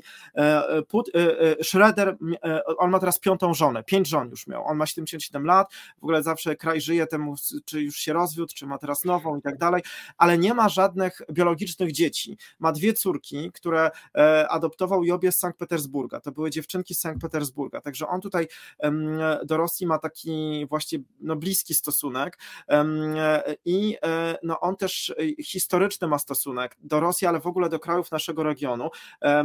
To jest część prawdy. Pewnie jest jeszcze ta druga część prawdy, że po prostu chce mieć kasę. To też jest jasne, ale chcę tylko wytłumaczyć, z czego to u niego może wynikać, czym on sobie to może wszystko tłumaczyć. Jego ojciec był żołnierzem Wehrmachtu, e, zginął w Rumunii e, i wyrządził wiele krzywd. I on jest socjaldemokratą. I tutaj jeżeli chodzi o takie relacje historyczne, no to oni zawsze są bliżej wobec nas e, niż e, inne partie e, w Niemczech, no może nie zieloni, ale socjaldemokraci szczególnie zdają sobie od, sprawę z odpowiedzialności historycznej wobec Polski, ale wobec także Rosjan. Oni utożsamiają trochę dzisiejszą Rosję ze Związkiem Sowieckim, bo ciągle pojawia się, że Niemcy wymordowali 6 milionów Żydów, ale ponad 20 milionów Rosjan, mówią. To byli obywatele Związku Sowieckiego ówczesnego, to przecież wiemy, że to się dzisiaj nie do końca pokrywa, bo na przykład ta Ukraina, która była tak strasznie niszczona przez nazistów, o tym też zapominamy. E, brutalnie, okropnie, no to wtedy była, prawda, po tamtej stronie i tutaj Niemcy tego nie rozróżniają, w związku z tym ta odpowiedzialność historyczna jest zrozumiana i to zrozumiała i to jest coś pozytywnego, że oni mają tę odpowiedzialność historyczną, szczególnie socjaldemokraci, to jest partia Brandta, to jest też partia, która była jedną z partii prześladowanych przez NSDAP i przez Hitlera. Niemcy nie byli wszyscy tak jednoznaczni e, w latach 30. Pamiętajmy, że pierwszymi ofiarami e, Hitlera to byli przeciwnicy polityczni, to byli komuniści, to byli socjaldemokraci właśnie, dopiero Żydzi niemieccy, w ogóle mniejszości jakiekolwiek, osoby chore psychiczne, LGBT, stąd też zupełnie inny stosunek dzisiejszych Niemiec do mniejszości, bo przecież ofiarami nazistów byli, byli przedstawiciele także mniejszości seksualnych, w związku z tym tutaj to jest ta pozytywna rzecz, no ale jest jeszcze ta rzecz, kasa, po prostu on chce mieć kasę, kasę, e, lubi kasę i no i, no i tak nie wiem, czy też lubi pracę, bo no on jest byłym kanclerzem Niemiec, jak on by chciał być w jakiejś dużej spółce, przecież Niemcy mają bardzo wiele duże, dużych firm, to mógłby sobie tam pójść i oni by go wzięli, on, e, e, ale no on widocznie nie chce się specjalnie narobić, tam po prostu jest takim no mm, jakby to powiedzieć, no, no jest po to, żeby generalnie pokazać, że, te, że ten Putin nie jest do końca taki zły, że tutaj też bierze polityków zachodu. Trochę tam pewnie w tym wszystkim w Rosji wewnętrznie działa ten mit tej Katarzyny, która sprowadzała tam filozofów i w ogóle wszystkich z Europy Zachodniej, no to oni sobie biorą też e, z Niemiec, z Austrii przecież dużo, też były kanclerz Kern, on teraz zrezygnował, e, był w kolejach rosyjskich, zrezygnował, Schröder nie zrezygnował, ale co ciekawe, powiedział, że agresja musi się, że ta wojna musi się skończyć, ale też od razu w takim swoim wpisie powiedział, że e, NATO też popełniło błędy swoje, no takie relatywizowanie tego wszystkiego, co się dzieje. W każdym razie nawet jemu trudno przychodzi dzisiaj stanąć za Putinem, dlatego że to, co robi Putin, to trzeba sobie powiedzieć jasno, że to jest pierwszy raz od zakończenia II wojny światowej, od 1945 roku, kiedy w Europie jakiekolwiek państwo dokonuje zbrojnej agresji, żeby e, zawładnąć, żeby przesunąć granice. Nie mieliśmy takiej sytuacji w Europie. Wojna na Bałkanach to była wojna domowa. Dochodziło do zmiany granic w Europie, ale na podstawie pokojowych traktatów. No, Czechosłowacja się rozpadła na Słowację, Czechy pokojowo. E, Niemcy się zjednoczyły e, też pokojowo. I po raz pierwszy od 1945 roku e, polityk po tej całych doświadczeniach trudnych tego kontynentu decyduje się na napaść na sąsiedni kraj po to, żeby go zawłaszczyć. W związku z tym w Niemczech, szczególnie z tą hitlerowską historią, no to jest sytuacja nie do obrony i Niemcy się zmieniają, to jest koniec iluzji, to znaczy dzisiaj naprawdę w Niemczech nikogo nie spotkasz, a Putin miał tam przecież swoje partie, E, to jest i z jednej strony postkomunistyczna lewica De Linke, z drugiej strony e, prawicowo-radykalna AfD i oni potępiają tę te, wojnę, a niektórzy politycy, jak na przykład Zara Wagenknecht z De Linke, mówi, że się pomyliła w ocenie. Nie wiem, czy to jest szczere, e, ale jeżeli chodzi o polityków, liczą się też, że deklaracje oficjalne i w tych oficjalnych deklaracjach oni dzisiaj już nie bronią Putina, a cały czas to robili. Nawet dzień przed agresją Wagenknecht była w telewizji i broniła, atakowała NATO, to jest w ogóle ta partia, która chce zlikwidować NATO, teraz już nie chcą. Teraz nawet jedyny e, premier z ich strony, Bodo Ramelow, w Turyngii mówi, że trzeba znowu pomyśleć o wprowadzeniu obowiązkowej służby wojskowej w Niemczech. W związku z tym e, e, wiem, że dzisiaj patrzymy na wschód, na Ukrainę, bo trzeba, bo ten kraj jest bombardowany, atakowany przez Putina. Patrzymy, co się dzieje w Rosji, z nadzieją, że ci Rosjanie w końcu tego szaleńca pogonią, ale to, co się dzieje na zachodzie Europy, szczególnie w Niemczech, to jest też przełomowe, to jest rewolucyjne. Ten kraj w tym kraju dochodzi do zmiany paradygmatu w polityce bezpieczeństwa i w polityce zagranicznej. Jeżeli tylko pozwolisz mi jeszcze na dokończenie tego słowotoku, to chcę tylko Dobrze. powiedzieć o konkrecie, dlatego że w niedzielę odbyła się nadzwyczajna sesja parlamentu Bundestagu, wyszedł Scholz, kanclerz i powiedział, że Niemcy nagle od szczytu e, e, wali e, próbujemy od nich uzyskać deklarację, czy będą płacić 2% PKB na obronę, czy nie. Mówili, że nie. Ten rząd też na początku, dwa miesiące temu powiedział, że nie. W tej chwili płacą poniżej 1,3% PKB na wojsko i nagle Scholz wychodzi i mówi, już w tym roku będziemy płacić ponad 2% na wojsko i dodatkowo powołujemy fundusz w wysokości 100 miliardów euro na Bundeswehrę e, i e, oprócz tego jeszcze próbujemy się jak najszybciej uniezależnić do rosyjskich surowców i będziemy budować, zaczynamy już to w tym roku, dwa terminale LNG. W związku z tym no, na warunki niemieckie to jest po prostu no, mega zmiana. Plus do tego jeszcze dochodzi, że decydują się na wysyłanie broni. No, oni do tej pory e, po pierwsze przeciwko Rosji to w ogóle sobie nie wyobrażali, żeby cokolwiek wysłać, a po drugie, że nie wysyłali w regiony konfliktowe. I to też wynikało z historii, a, a to się zmienia, po prostu wszystko się zmienia. Znaczy wszystko to, z czym mieliśmy akurat w Niemczech problemy w ostatnich latach, i to niezależnie od rządu, bo poprzednie rządy miały dokładnie z tym samym w Niemczech problemy i nieważne, kto był w Niemczech w urzędzie kanclerskim, czy to była Merkel od konserwatystów, czy to był wcześniej Schroeder, czy, czy to teraz jest koalicja zielono-liberalno-lewicowa, to zawsze mówili nam to samo, że nie, bo historia, bo pacyfizm. E, ja akurat trochę to rozumiałem, e, bo to też jest kwestia pewnie innej dyskusji, czy my chcemy, żeby Niemcy się zbroiły, czy my nie powinniśmy od Niemiec oczekiwać innego rodzaju zaangażowania, ale to jest zupełnie dyskusja na inną, na inną, e, na inną, na inny temat. Mainstream ale obiecuję, że ją chętnie poprowadzę, bo to warto jest wrócić do tej też zakłamywanej wypowiedzi Radosława Sikorskiego, który mówił o tym, że potrzeba jest więcej Niemiec w Europie. I była taka wypowiedź, która jest dzisiaj zupełnie zniekształcana. Nie, nie, Radosław nie powiedział, że mhm. Niemiec. On powiedział, że on się nie boi niemieckich czołgów, boi się niemieckiej bezradności. E, I, mhm. e, I Sikorski, ta przemówienie w Niemczech jest bardzo często, e, często cytowane. Ja bym tak nie powiedział jak Sikorski, to od razu powiem. Ja mhm. nie, uważam, że jednak ten kraj ma duże obciążenie e, historyczne. E, zmienił się w fantastyczny sposób, szapoba, e, ale nie wiem, czy jako Polak powiedziałbym, że chcę, żeby po prostu Niemcy się zbroiły na mhm. potęgę i aż po zęby. Miałbym z tym problem, mówiąc zupełnie szczerze. Natomiast Sikorski też w międzyczasie zaczął relatywizować swoją wypowiedź, mhm. dlatego, że on mówił, że chodzi o to, że po prostu, no tak jak jest Unia Europejska, to powiedzmy jesteśmy akcjonariuszami, Niemcy są największym akcjonariuszem, to powinni najwięcej łożyć. On także zaczął wycofywać z tego, a nie, że powinni po prostu iść w te czołgi jak najwięcej, bo e, no ja wierzę, że wszystko będzie dobrze, ale widzimy, że jest też taka partia jak AfD w Niemczech, 12% e, i to jest partia, której szef mówił, Aleksander Gauland, że powinniśmy w końcu skończyć z tym biczowaniem się i być odrobinę dumni z osiągnięć Wehrmachtu. On to powiedział publicznie po prostu, a też inni politycy zaczęli mówić tej partii, że oni by na przykład nie chcieli mieć za sąsiada reprezentanta Niemiec w piłce nożnej e, e, Boatenga, Jeronima Boatenga, który jest czarnoskóry, w związku z tym no, to są rasistowskie wszystkie wypowiedzi, że to jest tak, że, że to są właściwie e, niektóre rzeczy przepisane. No, oni wypuszczają Gina z butelki ewidentnie. Marcinie, ale że tak powiem przeleciałeś Merkel całą epokę.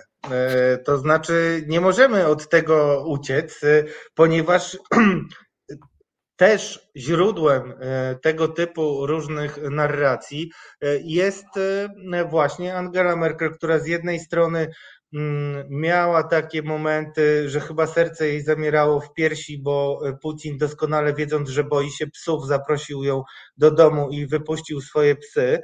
Tak. Mm, e, miała takie momenty, że mówiła, że e, usłyszała szaleńca potem, kiedy próbowali rozmawiać po rewolucji godności, a z drugiej strony no, przynajmniej będę tutaj adwokatem diabła z nadwisły prawicowego i powiem, no ale przecież się z Putinem jakoś świetnie dogadywała i nie przeszkadzała jej aneksja Krymu e, i budowała sobie dalej Nord Stream, business as usual, wracało parę razy jak mantra.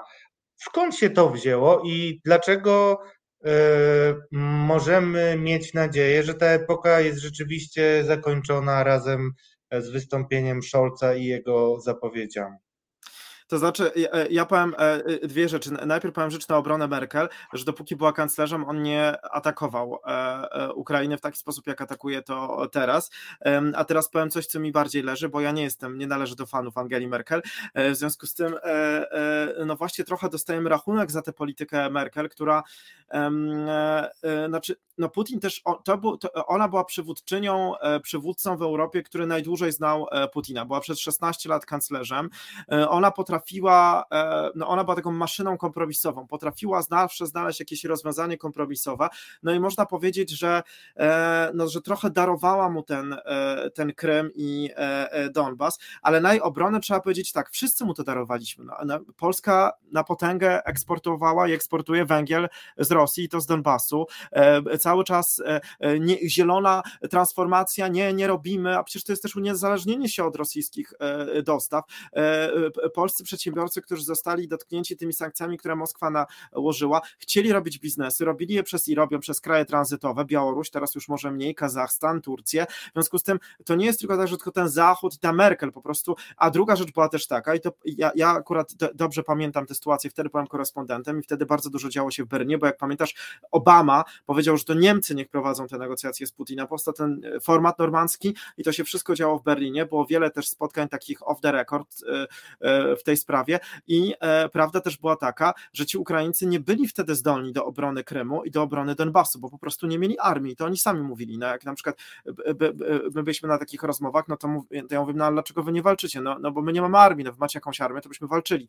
Dlatego przez te 8 lat to się zmieniło, teraz widzimy. W związku z tym, no tutaj Merkel zrobiła w swoim stylu po prostu z tego, co jest. Ona jest fizyczką i ona jest taką fizyczką władzy. Ona po prostu bierze jak to fizyk w probóbce, naleje coś, nie wybuchnie, no to okej, okay, to dolewa jeszcze. Jak, jak do, dolewała, wybuchało, to się cofała po prostu. W związku z tym zrobiła z tego, co było możliwe, jakiś kompromis, by te porozumienia mińskie, Mińsk 1, Mińsk 2, Mińsk 2, no i e, jakoś tego pilnowała i to wszystko tak się tliło. E, prywatnie mówiła swoim ludziom, że e, no po prostu trzeba odczekać na jakieś okienko czasowe, żeby ten Krym wrócił i ten Donbas znowu wrócił, no bo przecież też musieliśmy pogodzić się z tym, że Niemcy były podzielone, że Berlin był podzielony i jakoś z tym że powstał mur berliński, które był przez ponad 20 lat, od 61 roku do 89 roku, przez 28 lat. W związku z tym czasem trzeba poczekać. No to była taka filozofia, to jest takie odczekiwanie. W ogóle Merkel ze wszystkim odczekiwała. To nie jest tylko tak, że ona prowadziła specjalnie taką politykę wobec Putina. Ona tak prowadziła taką politykę wobec wszystkiego po prostu. Po prostu też się mówiło o tym, że Merkel jest tam, gdzie jest większość, bo ona na, i ona na końcu, wiesz, zdanie za, e, zajmowała. To znaczy w każdej sprawie, jaka się działa na świecie, czy wewnątrz Niemiec, na przykład e, trzy razy są w Niemczech konferencje rządowe z rzecznikami i, i, i głównie też to jako korespondenci, ale także dziennikarze e, e, krajowi. Zawsze mieliśmy problem, żeby ustalić, jakie jest stanowisko rządu, znaczy jakie jest stanowisko pani kanclerz. Jak już wszyscy powiedzieli swoje stanowisko, to ona tak powiedziała swoje stanowisko, że jest w większości, no jak ta fizyczka po prostu. W związku z tym, no ona tak robiła politykę. Raz, kiedy była w sytuacji podbramkowej, e, musiała sama podjąć decyzję i to był z 3 na 4 września 2015 roku, czyli kryzys uchodźczy. Dlatego, że szef MSZ e, e, de e, był chory w domu, jej szef urzędu kanclerskiego był nad jeziorem genewskim, miał wyłączoną komórkę, premier Bawarii nie odbierał od niej telefonu, bo byli pokłóceni. I nagle ona musiała podjąć decyzję, podjęła wiemy jak to się skończyło. E, ja jestem całym sercem za uchodźcami, ale kryzys, e, jeżeli chodzi o jego zarządzanie, w, w, po prostu z kontroli się wypadł absolutnie. Także ona e, tym źle zarządzała. Także to jest po prostu typowa Merkel. No to jest typowa Merkel. Ona odczekuje, patrzy, co się dzieje i, i stara się o jak najmniejszy kompromis. No a, jeszcze na obronę to po, powiem to, co powiedziałem na początku, że jak ona była kanclerzem, to Putin nie bombardował Ukrainy. A to, co ty powiedziałeś, to jeszcze y, chciałem zwrócić uwagę, bo my też żyjemy w takiej nienormalnej rzeczywistości trochę. Ale gdzie... Radek, Radek, jeszcze tylko jedna rzecz, ale chcę powiedzieć, że to jest słuszne, co ty powiedziałeś, że pamiętajmy, że już było źle, że oni zbudowali z tymi Rosjanami Nord Stream 1. To już było źle. Ale 2014 rok to był Krym i Donbas i rok po tym Niemcy się zgadzają, żeby budować tą drugą nitkę, o którą teraz się rozchodzi. To ta nitka, decyzja i budowa rozpoczęła się rok po Krymie w 2015 roku. I to jest odpowiedzialność Merkel. Po prostu cały czas to powtarzanie, że to nie jest polityczny projekt, e, że ona z tym nie ma nic wspólnego, takie, no, to, takie absolutne bzdury, bo to jest polityczny projekt. Później e, się wycofali, znaleźli taką formułę, żeby mówić o tym, że to jest projekt gospodarczy z implikacjami geopolitycznymi. No, żeby tutaj e, nie powiedzieć, ale, ale tutaj Merkel ma za to odpowiedzialność. Także to jest też tak, że oczywiście ten Nord Stream cały, to trzeba powiedzieć, to jest Schroeder. On to zaczął, bo to tak, się właściwie zaczęło końcówka, ale cała budowa pierwszego gazociągu i drugiego, za to już ponosi odpowiedzialność Merkel. I ludzie z jej partii także o tym mówią e, w rozmowach, e, e, że to, była, że to jest w ogóle największa, największy błąd kanclerstwa Merkel poprowadzenie, dokończenie tego Nord Stream 1, a jak już to się stało, to w ogóle rozpoczęcie tej dwójki. Tego już nie musiała robić, absolutnie. Tam już Schroedera w tym nie było, znaczy politycznie, bo tak. oczywiście e, no, był w tych firmach, no ale on miał oczywiście też swoje macki przez partię, e, w którą ona cały czas była w koalicji, prawda? Pamiętajmy, że Merkel, to też jest typowe do tego jej robienia polityki, ona była przez 16 lat kanclerzem, z czego przez trzy kadencje w wielkiej koalicji. Ona się bała iść w jakiekolwiek ryzyko, zawsze musiała mieć po prostu nie taką większość, że tam jest 30 posłów więcej, tylko po prostu 230, bo po prostu chce, chce iść szeroko, no taki prezydialny styl, który oczywiście jest wygodny, no wygodny, no bo wiesz, że zawsze masz tę większość, nie tam ciup, ciupłasz po prostu. Wygodny, ale, ale też e, no, ma swoje konkretne ograniczenia, bo, bo trzeba się było na przykład narazić tym e, ludziom, którzy jednak mieli jakąś słabość e, z różnych pewnie powodów wynikającą w stosunku do putinowskiej Rosji, bo tak o tym mówmy, ale no, chciałem Cię zapytać i nawiązując do tego, co ty powiedziałeś, e, to rzadko się mówi e, w Polsce jeszcze, czyli o tych słowach Scholza, że on stawia na uniezależnienie się od energii rosyjskiej.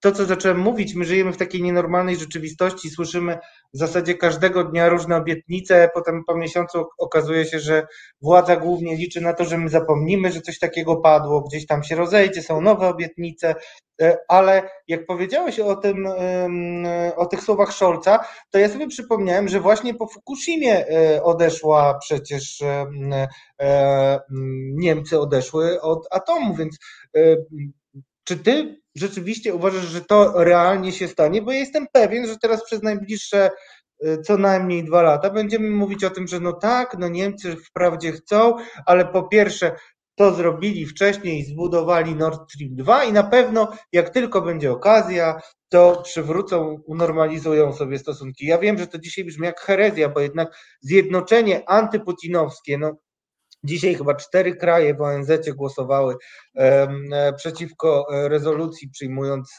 rosyjskie e, stanowisko. No więc to, e, to zjednoczenie antyputinowskie świata, który jest wstrząśnięty właśnie, jak powiedziałeś, wojną, która ma na celu przesunięcie granicy, E, jest faktem, ale czy ty, jako wnikliwy obserwator e, niemieckiej sceny politycznej, polityki zagranicznej niemieckiej, bo przecież jesteś Polakiem i też patrzysz na to z tej perspektywy, e, uważasz, że możemy się przywiązywać do tych słów Scholza i z czym one się mogą wiązać? Jakie, jakie są ewentualne przeszkody, które może napotkać, poza jakby frakcyjnymi, o których powiedziałeś, czyli Die i AfD, które często zresztą z polskimi politykami wyjeżdżało na przykład na Krym po to, żeby legitymizować aneksję, która e, jest e, złamaniem zgwałceniem wszystkich praw międzynarodowych, no kilku przynajmniej konwencji i, i, i prawa międzynarodowego jako takiego. Czy możemy mieć nadzieję, że Scholz wytrwa w tym postanowieniu. Tak, to znaczy to na pewno. To znaczy to, co zapowiedział, to tutaj no w, Nie w Niemczech, nie, nawet teraz jak widzą, że no w Niemczech jest tak, że jak już zapadnie jakaś decyzja, no to to jest taki kraj, który bardzo sobie ceni kompromis. To już chociaż też na przykład bardzo często po tej decyzji po Fukushimie słyszałem od bardzo wielu polityków e, takich e, no, z, strony CDU, że to nie była zła decyzja e, i niektórzy mają wobec tego bardzo takie nawet silne emocje. Zresztą e, niedawno też był te, jeden z poważniejszych polityków CDU w Warszawie i byłem na takiej kolacji, e, gdzie powiedziałem, no teraz tutaj się w Polsce e, rozmawia, żebyśmy my mieli swoją elektrownię atomową i tak go trochę podpuszczam i mówię, no a jak Niemcy na to zareagują, przecież będą protestować, że wy wychodzicie, a my tutaj, a my tutaj chcemy budować elektrownię atomową, na co on mi mówi sam, przerywa i mówi tak, a my was pytaliśmy, czy chcemy wyjść z atomu? Nie, w związku z tym wy róbcie co chcecie. Atom jest ok, róbcie ten atom. On tak mówi. E, abstrahując od tego, co ja myślę o w każdym razie e, to była bardzo kontrowersyjna decyzja w ramach jej partii. Ona też wtedy była akurat w tej jednej koalicji z liberałami z RDP, nie uprzedziła ich, e, tylko, tylko wyszła i powiedziała, że wycofuje się za domu, ale w Niemczech jest tak, że jak ta decyzja zapadła, to już się nikt z niej nie wycofa. Chodzi o wiarygodność państwa. Niemcy od Bismarcka co najmniej cenią sobie bardzo taką trwałą państwowość. Jak jakiś rząd podjął taką decyzję, to się trwa. W związku z tym, jeżeli Scholz teraz zapowiada 2% na Bundeswehr, 100 miliardów miliardów e, funduszu na Bundeswehrę, to tak będzie. A wiesz dlaczego? Dlatego, że w tej chwili e, od tygodnia e, właściwie codziennie występuje w niemieckiej telewizji jakiś generał i dziennikarze mu zadają pytanie, czy dzisiaj jesteśmy w stanie obronić nasz kraj z taką Bundeswehrą, jaką mamy. I niezależnie kogo tam pytają z tych ważnych generałów, oni mówią nie. Nie jesteśmy. No, nie. Oni mają bardzo armię w złym stanie, mają samoloty, które nie latają. No już nie chcę powtarzać, bo to jest wszystkie znane historie. I dlatego oni muszą to zrobić po prostu. Też ludzie tam się przestraszyli I to też widać w badaniach. W związku z tym muszą e, to zrobić. To jest coś, co leży odłogiem i tutaj e, muszą to zrobić, widzą agresywną Rosję. Natomiast Nord Stream 2 jest na pewno historią. Jeżeli chodzi tak długo jak Putin będzie na Kremlu, tak Nord Stream 2 nie będzie. To jest prawie skończony gazociąg, bo tam brakuje 5%. W związku z tym, no nie wiemy, miejmy nadzieję, że ta sytuacja się zmieni, że ci Rosjanie jakoś się pozbędą tego Putina, że ta Rosja jakoś się zmieni. No teraz jestem marzycielem, wiem, ale jeżeli by tak się stało, no to to nie jest wykluczone, że on może kiedyś kiedyś jeszcze będzie funkcjonował, ale na pewno nie z Putinem. To znaczy, już nikt nie ma iluzji co do Putina. E, także jeżeli się zmieni włodarz Kremla, to wtedy będzie można o tym rozmawiać. Natomiast samą Rosją, to czy chcemy, czy nie, wszyscy będziemy musieli dealować, nieważne czy z Putinem, czy bez. To jest największy kraj świata, ma te surowce i to nie jest tylko ten gaz i ropa, które są strasznie ważne, ale to jest na przykład aluminium potrzebne do produkcji. Do tego to jest kraj, który jest stałym członkiem Rady Bezpieczeństwa ONZ, no i w końcu to jest potęga atomowa. Znaczy, czy nam się podoba, czy nie, e, w jakiś sposób musimy dealować z tym krajem, a my to już w ogóle, bo wiesz, ci Niemcy to są trochę dalej od nich. Mamy ten Kaliningrad, jesteśmy tutaj bliżej. Właściwie teraz będziemy mieli z nimi e, no, granicę bezpośrednią jeszcze większą, oprócz Kaliningradu, bo przecież oni przyjęli Białoruś. O tym też teraz zapominamy, ale prawda jest taka, że po prostu Putin robi co tam chce e, i e, Białoruś też jest w zasadzie już anektowana przez Rosję, przez Putina. W związku z tym no, no będziemy musieli jakoś, czy tam się będzie podobało, czy nie, dealować, niezależnie od tego, co się stanie stanie w najbliższym e, czasie. Ale myślę, wracając do Twojego pytania, nie, to się nie zmieni w Niemczech. Po prostu w najbliższych latach na pewno e, będzie tak, że będzie ten dwuprocentowy budżet, bo to jest też kwestia, że e, oni się zobowiązali. To znaczy, oni też nigdy nie mówili, oni się zachowali w sprawie tego 2%, tak jak Polska ze strefą euro, nie? że podpisaliśmy w traktacie akcesyjnym, że będziemy, wejdziemy do euro, ale bez daty. No to Niemcy to samo mówili, już się zobowiązali, ale bez daty.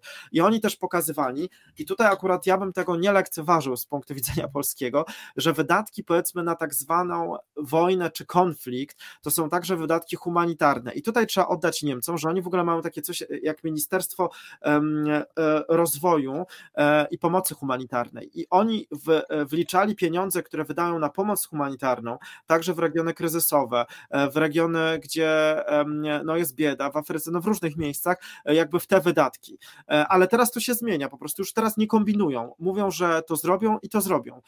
I tutaj wierzę, po tym też Scholz jest takim Wojtkiem nam go będzie bardzo trudno czytać.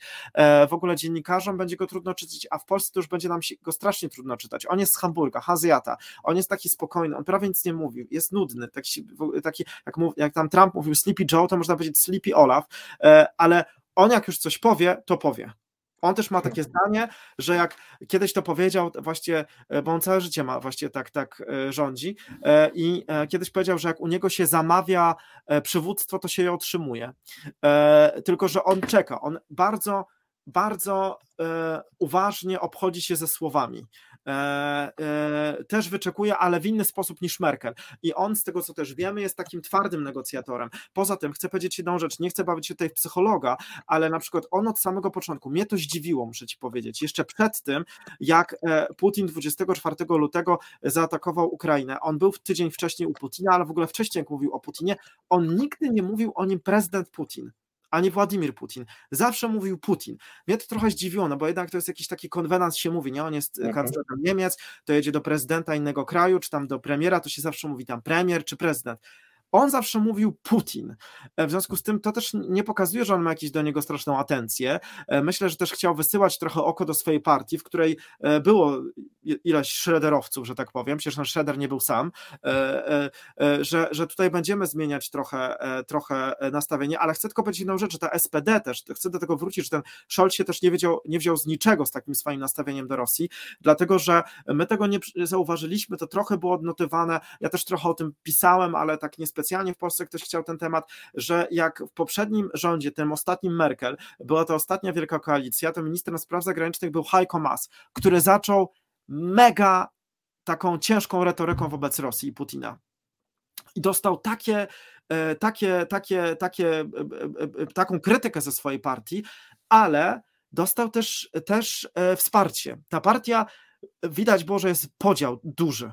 E, między innymi też po Krymie. I ten Mas, e, który był przez 4 lata ze strony SPD, ministra spraw zagranicznych, reprezentował tę bardzo krytyczną część SPD, tą młodszą. No, on tam ma 40 parę lat, jest w ogóle z kraju Sary, czyli z najbardziej wysuniętego na zachód, graniczącego z Francją landu, ale też to było widać, że tam się już dużo zmienia, bo po tym jak umarł Egon Barr, Helmut Schmidt, czyli takie wzrastanie w, tej polityce, w tej polityce Willego Branda, czyli zmiana poprzez zbliżenie. Ale co chcę powiedzieć, też się ostatnio zdziwiłem i to jeszcze było przed 24 lutego, jak w telewizji siedział Zygmar Gabriel, były szef SPD, były e, e, minister spraw zagranicznych, e, który powiedział sam siebie, sam siebie e, e, e, zaczął mówić o tym brancie i powiedział, ale my zapominamy, jeżeli chodzi o tą Ostpolitik, czyli takie właśnie, że zbliżenie poprzez, zmiana poprzez zbliżenie, bo ten, pamiętamy, zresztą to było na Krymie, jak Willy Brandt pojechał do Breżniewa na Krym, to, to on powiedział, zapominamy o jednej rzeczy, że Brandtowi mogło się to udać, tylko dlatego, że działał duży efekt odstraszania że po prostu NATO było uzbrojone po zęby. W związku z tym łatwo było mu wchodzić tutaj na takie lepsze relacje i poprzez dyplomację osiągać różne cele negocjacji, dlatego że Rosjanie wiedzieli, że my tam stoimy mega uzbrojeni, że NATO ma, że tak powiem, jest uzbrojone po zęby. W związku z tym często się zapominało, w SPD on, on to właściwie powiedział do swoich, że wy zapomnieliście, że Brandt z tym takim e, właśnie lżejszą polityką dyplomatyczną mógł być skuteczny, bo za nim stała cała maszyna NATO że zapomnieliście o tym efekcie odstraszania. I to odstraszanie jest ważne. I wydaje mi się, że Scholz i teraz ta część rządu to rozumie, że oni nadal będą mówić, bo to są Niemcy, to jest, pamiętajcie, to jest kraj, który dokonał najgorszej zbrodni świata. I dlatego nadal będą mówić, że lepiej jest ze sobą tysiąc razy, tysiąc minut rozmawiać, niż, jedną, niż mhm. jedną minutę strzelać. I nie możemy im tego odjąć. I dobrze, że oni tacy są, znaczy to jest dzięki Bogu, ale e, dlatego nadal będą wysyłać takie słowa. No oni mają inną historię niż my po prostu. E, oni faktycznie zabili miliony Rosjan e, i obywateli Związku Sowieckiego. W związku z tym nie mogą używać takich słów, jakich my używamy w Polsce. To jest po prostu jasne i, i nie miejmy do nich o to pretensji, ale będą stawiać na odstraszanie i z tego na pewno nie wyjdą. To jestem o to pewny. Doskonale spuentowałeś, bo dzisiaj jednak, tak jak chyba powiedziałem, e, świat jest przeciwko e, Putinowi i mam nadzieję, że Niemcy też poczują to jako wiatr w żagle i odżeglują z tego kursu, e, który tak bezwzględnie wykorzystywał Władimir Putin, co skończyło się agresją na Ukrainę. Naszym gościem był Marcin Antosiewicz. Mam nadzieję, że pierwszy, ale na pewno nie ostatni. Ja dziękuję. przynajmniej będę do Ciebie wracał. Fantastyczny. Bardzo Ci dziękuję za to wytłumaczenie. Takiego, takiego eksperta nam bardzo brakowało, Marcinie. Dziękuję Wiem, że masz inne obowiązki. Bardzo dziękuję, że znalazłeś dla nas czas. Do zobaczenia. Dobrej nocy. Wrócimy do tej rozmowy, drodzy Państwo. E, no jestem bardzo ucieszony, że dzisiaj udało nam się takich wspaniałych gości zgromadzić, e, a teraz czekamy na e, ostatniego z nich, mm, doktor Milczanowski. Mam nadzieję, już po krótkiej chwili muzycznej będzie z nami, z nami, nie tylko ze mną. Wszystkim polecam i zachęcam, żebyście wytężyli palce i pisali dużo komentarzy, bo będziemy mówić o wojnie psychologicznej. Już za chwilę wracam do Was. Reset Obywatelski. Medium, które tworzysz razem z nami. Komentuj, pisz i wspieraj. Witam serdecznie Państwa. O, I y, cieszę się, że mogę też przywitać mojego gościa, który jest wyjątkowo blisko e, konfliktu, który rozgrywa się za naszą wschodnią granicą. E, I to nie tylko fizycznie, ale też w pewien sposób mentalnie, bo wojna psychologiczna jest jednym z koników pana doktora, który właśnie do nas dołącza. E, dobry wieczór, panie doktorze. Doktor Maciej Milczanowski. Bardzo mi miło witać. Dobry wieczór.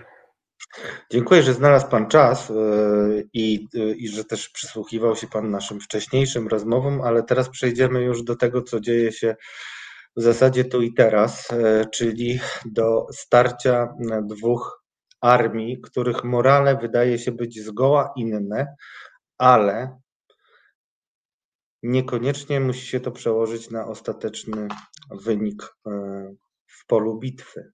I chciałem zacząć od tego, czy podziela Pan moją opinię, którą się dzielę z naszymi widzami i słuchaczami, że jednak w relacjonowaniu mm, działań wojennych na Ukrainie mm, mamy taką tendencję do, e, no, do zbytniej wiary w to, że duch walki, jaki pokazują e, Ukraińcy w starciu z wrogiem nacierającym na ich ojczyznę, i to nie są wielkie słowa, to są rzeczy, które oni naprawdę mają w sercach i to się czuje i widzi i słyszy.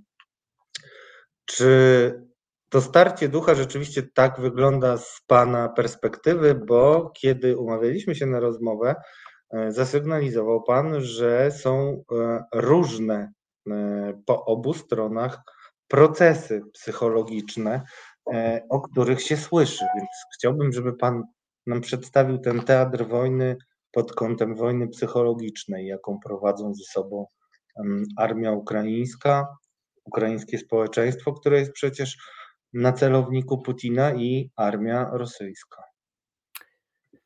Oczywiście tu, e, to, to, o ile ruchy wojsk jest, jest łatwo śledzić, jeżeli mamy informacje, tak? E, sytuację polityczną też możemy analizować e, jakoś tam z dostępnej informacji, o tyle wojna psychologiczna rzeczywiście wymaga jakby wczucia, wczucia się w sytuację stron i ludzi, którzy tam są z perspektywy y, Polski, a szczególnie z perspektywy wiem, Włoch, Portugalii, Anglii, bardzo trudno e, o takie wczucie. Ja już zauważyłem nawet w Polsce takie symptomy oglądania tego, co się dzieje, jak e, zawodów sportowych. Tak? Ktoś dzisiaj nawet na Twitterze mi zarzucił, że nie jestem bezstronny w obserwowaniu tego konfliktu, Y, bo, no bo przecież oglądamy to, co się dzieje, no i, no i po co tu zajmować jakąś stronę? Zapytałem, czy może popcorn jeszcze kupić w takiej sytuacji, bo no, spektakl się rozgrywa, oglądamy. No, no, to, to, to widać, że oczywiście pewnie jakiś młody człowiek, który grał przed chwilą w jakąś grę, włącza sobie, ogląda, co się dzieje w Ukrainie, więc dochodzi do te, też takiego troszeczkę dehumanizacji tego konfliktu. Wiele osób jakby nie do końca sobie zdaje sprawę, że to jest prawdziwa wojna, gdzie giną ludzie, walczą o o życie i o wolność. Zauważmy, to jest ten, to taki wyświechtalne hasło walki o wolność. Oni naprawdę walczą o wolność, dlatego że Putin po prostu zażądał demilitaryzacji i poddania się jego woli, czyli de facto stworzenia sobie narodu niewolników, którzy będą robili to, co on im każe. Y, I to trochę ustawia tą wojnę psychologiczną, bo tuż przed wybuchem wojny mieliśmy taką sytuację, że Putin okrążył swoimi wojskami Ukrainę, no tam gdzie się da oczywiście, tam gdzie miał możliwość. Y, te wojska były, one ćwiczyły cały czas, ćwiczyły także warianty uderzeń nuklearnych, co, co przecież on komunikował, a więc to było zastraszanie i zauważmy, naród, który no, okej, okay, tam były mm, starcia, ta wojna trwała 8 lat, hybrydowa, były starcia na Krymie i w Donbasie, ale nie porównujmy tego z tym, co się dzieje teraz. To jednak było, była wojna ograniczona i zdecydowana większość tego narodu żyła bez wojny od czasów no, II wojny światowej. I nagle wojska okrążają. Zresztą część Ukraińców no, miała pewnie jakoś mieszane uczucia. No, Rosjanie przecież nas nie zaatakują, przecież no, jednak jest jakaś bliskość taka, taka etniczna. Y, no i, i w tym momencie na pewno ten strach narastał. Ja to widziałem po znajomych, widziałem to po studentach, widziałem to po y, osobach, które do nas przyjeżdżają na konferencje, kontaktowaliśmy się y, i nagle wojna wybucha, Rosjanie przekraczają granice. E, no, ten moment był zupełnym szokiem dla nas w Polsce, a co dopiero dla Ukraińców, którzy, którzy kurczę, no naprawdę nie Że jeszcze przed chwilą chodzili po sklepach e, po tak. Szczatyku, tak? Tu u nas w Rzeszowie do Oszą przyjeżdżają Ukraińcy, zawsze ich spotykałem na zakupach i nagle, nagle wchodzi do nich prawdziwa wojna. Wjeżdża wojsko, kolumny, transporty wojska i, i zaczyna, się, zaczyna się regularna walka. Oczywiście ta walka najpierw wyglądała inaczej niż dzisiaj, tak? bo początkowo to miało być szybkie zajęcie Kijowa, kilku miast i udowodnienie, że Ukraińcy niczego, y, nic się tam nie zmieniło i, i po prostu nie, umie, nie mogą walczyć. No, to, te wszystkie hasła, które Putin tam e, prezentował wtedy, no ale to było, to był ten element właśnie jakby takiego zastraszenia i y, skłonienia do tego, że no tutaj y, no nic złego was nie spotka, bo, bo my tylko zajmiemy, tutaj zdejmiemy tego prezydenta, którego pewnie nienawidzicie, więc to miało tak wyglądać i Ukraińcy mieli być totalnie sparaliżowani tym strachem, a okazało się zupełnie inaczej, ale to, to że się ukazało, do tego sygnał dało wojsko. Wojsko rzeczywiście było świetnie przygotowane, wyszkolone i to wojsko, stawiając opór, spowodowało, że cały naród ukraiński uwierzył w to, że można walczyć, że w ogóle jest, jest tu szansa jakaś do walki. Do tego jeszcze ta inwazja no, wyglądała dość dziwnie. Tak? Nie było takich klasycznych wojskowych jakby e, działań w sensie długotrwały ostrzał, naloty, lotnictwo w bardzo niewielkim zakresie walczyło, no to, to też y, y, pozwoliło Ukraińcom rozwinąć skrzydła i oni, i oni bardzo e, teraz sprawnie działają, ta, ta mobilizacja jest ogromna. A więc te, te działania psychologiczne ze strony Rosji, one zupełnie się nie powiodły. Wydaje mi się, że dlatego, że Rosja naprawdę katastrofalnie nie doceniła tego, co na Ukrainie się stało przez te 8 lat że oni po prostu myśleli, że sama siła militarna spowoduje, że, że wystarczy. No, oczywiście propaganda tam sączona powiedzmy w telewizji, ale ona też nie docierała tak do Ukrainy, y, bo, bo Ukraina jednak też odrobiła lekcję z tego, że te kanały takie stricte propagandowe, one po prostu trzeba je wyłączyć. Natomiast po stronie rosyjskiej ta wojna wygląda jeszcze bardziej dziwnie, y, dlatego że y, Putin tak naprawdę poprzestał w tej mobilizacji własnych żołnierzy na tych hasłach propagandowych, które cały czas y, stosował, czyli denazyfikacja y, i rozbrojenie, y, czyli, czyli zdjęcie tej, tej władzy takiej, która miała być właśnie faszystowska, a z drugiej strony mam te, te później jakieś tam o, o narkomanach, zupełnie absurdalne rzeczy, głupio nawet to mówić, ale, ale faktycznie na tym tylko było oparte mobilizowanie żołnierzy i ich motywowanie, no i wjazd do Ukrainy nagle wszystko to obalił. To dosłownie z godziny na godzinę ci żołnierze widzieli, że to, to były zupełne jakieś e, e, rzeczy oderwane od rzeczywistości. No i wtedy no, żołnierz, okej, okay, żołnierz wykonuje rozkazy, ale jednak no, żołnierz nie chce walczyć jak e, najemnik dla czyjegoś biznesu, dla czyjegoś interesu. No, żołnierz jednak różni się od najemnika. A tutaj ta armia została wykorzystana tak jak właśnie armia najemników. Macie iść walczyć, bo ja wam tak każę, bo, bo mi, to, mi to odpowiada i nie ma żadnej innej motywacji. Żołnierze nie rozumieją, o co toczy się walka. Jeżeli prawdziwe są doniesienia Ukraińców, to ta, mm, ten, ten brak morale to nie tylko wśród szeregowców, tych właśnie tam gdzieś e, zaciągniętych, e, powiedzmy słabiej wyszkolonych, ale nawet wśród e, oficerów wyższych się pojawia. Oczywiście tu jest dużo dezinformacji, mgły wojny, więc nie możemy wszystkiego mówić z pewnością, ale wydaje się, że, że coś w tym musi być, bo dużo rzeczywiście takich doniesień się pojawia. Dużo jest filmów, na których ci Rosjanie mówią, Oczywiście mówię, jest wojna, więc wszystko może być e, dezinformacją, ale, ale e, no, wygląda to tak, jak wygląda. No, no, Putin, który nagle zaszywa się na dwa dni, znika, no to świadczy, że rzeczywiście no, zupełnie nie idzie tak, jak zakładał. A więc może być tak, jak mówią Ukraińcy, właśnie czyli e, no, od strony jakby psychologicznej mamy taką zupełną zmianę sytuacji, czyli Rosjanie, którzy nad granicami stoją, są absolutnie pewni siebie, Ukraińcy nie wiedzą, co ich spotka, za chwileczkę będzie katastrofa, hekatomba, zabiją nas i nagle sytuacja się zupełnie odwraca, Rosjanie e, nie wiedzą o co walczą, gubią się na drogach, brakuje im paliwa, a Ukraińcy dostają ogromnego ogromnej dynamiki, o, ogromnego, ogromnego morale i walczą. I to, to naprawdę zmienia dużo, bo dzisiaj wielu analityków się dziwi, jak Ukraińcy powstrzymują te przeważające siły i mówią, wielu analityków, którzy zawsze kalkulowali stosunek sił, dzisiaj mówi, ok, pa, na papierze to nie ma takiego znaczenia. Dziesięciokrotna przewaga to już chyba nie ma znaczenia, jednak morale jest, jest dużo ważniejszy niż nam się wydawało. I to jest y, ogromna, ogromna sprawa zupełnie i wydaje mi się, że Ukraińcy naprawdę zaczynają mieć szansę, żeby tą wojnę.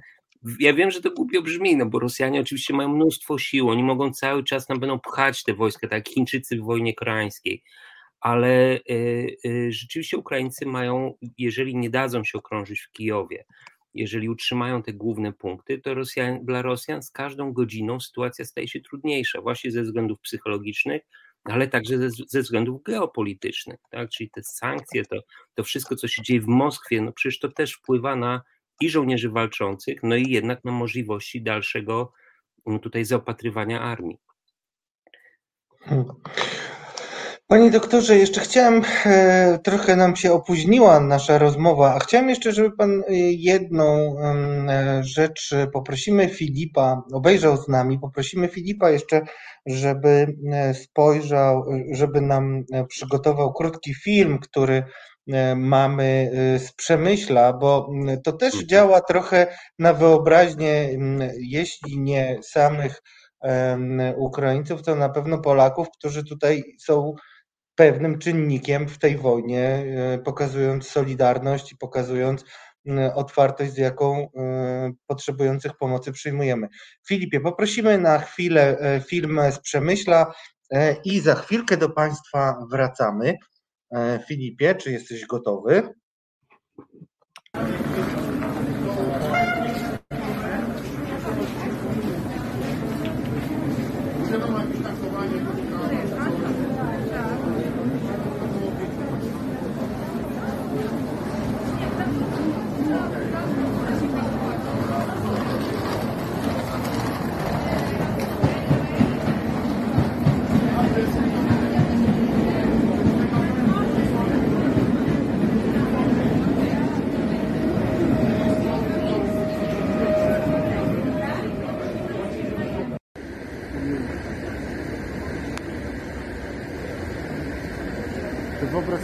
jak się tu coś zacznie dziać, to cię będą zabijać cię jak wymiesz aparat. Naprawdę.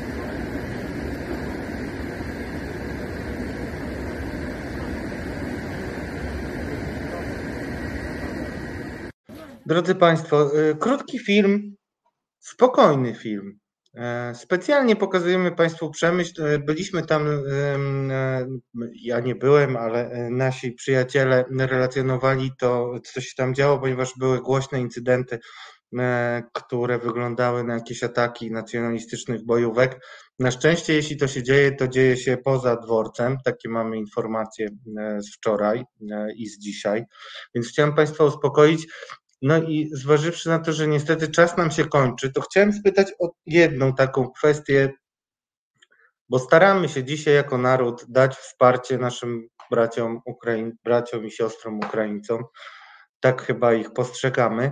I chciałem na koniec spytać, czy to, że kobiety i dzieci mogą znaleźć w Polsce azyl, chwilę spokoju, jest czynnikiem uspokajającym i też motywującym dla tych wszystkich Ukraińców, mężczyzn, którzy zostali na Ukrainie, czasami nawet zostali zwolnieni z aresztów e, e, i idą z kałasznikowami, idą z prostą bronią na przeważające siły e, wroga. Czy na ile to jest istotny czynnik psychologiczny, że tak jak kiedyś w słabym miejscu i okolicznościach, ale kiedyś tak mówił Bronisław Komarowski, że jeżeli ktoś idzie na wojnę, to najpierw musi zabezpieczyć swoją żonę i rodzinę w domu. Na ile to jest istotny czynnik dla Ukraińców?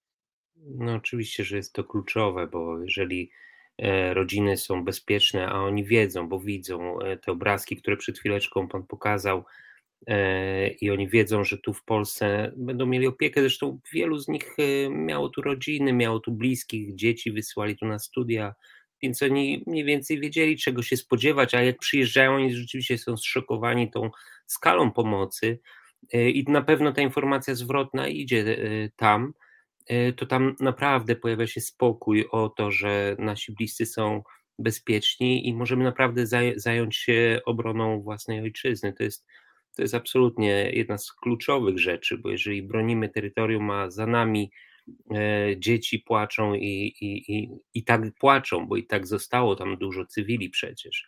Ale jeżeli moi konkretnie bliscy są w bezpiecznym miejscu, to ja naprawdę mogę się skupić tutaj na tym, żeby, e, żeby bronić swojego kraju. E, jest to, jest to jedna z kluczowych rzeczy właśnie w, w psychologii, o której mówimy. Tak? I tu no wydaje mi się, że to, to jest bardzo ważna rzecz, którą Polska w tej chwili robi. I robi to naprawdę fajnie, bo to, to, to zaangażowanie ludzi, takie niesłychane zupełnie, jest, jest czymś bardzo ważnym właśnie z perspektywy tego, że, że to są, tak jak Pan powiedział, bardzo fajnie, ja absolutnie popieram, że to są nasi bracia i siostry.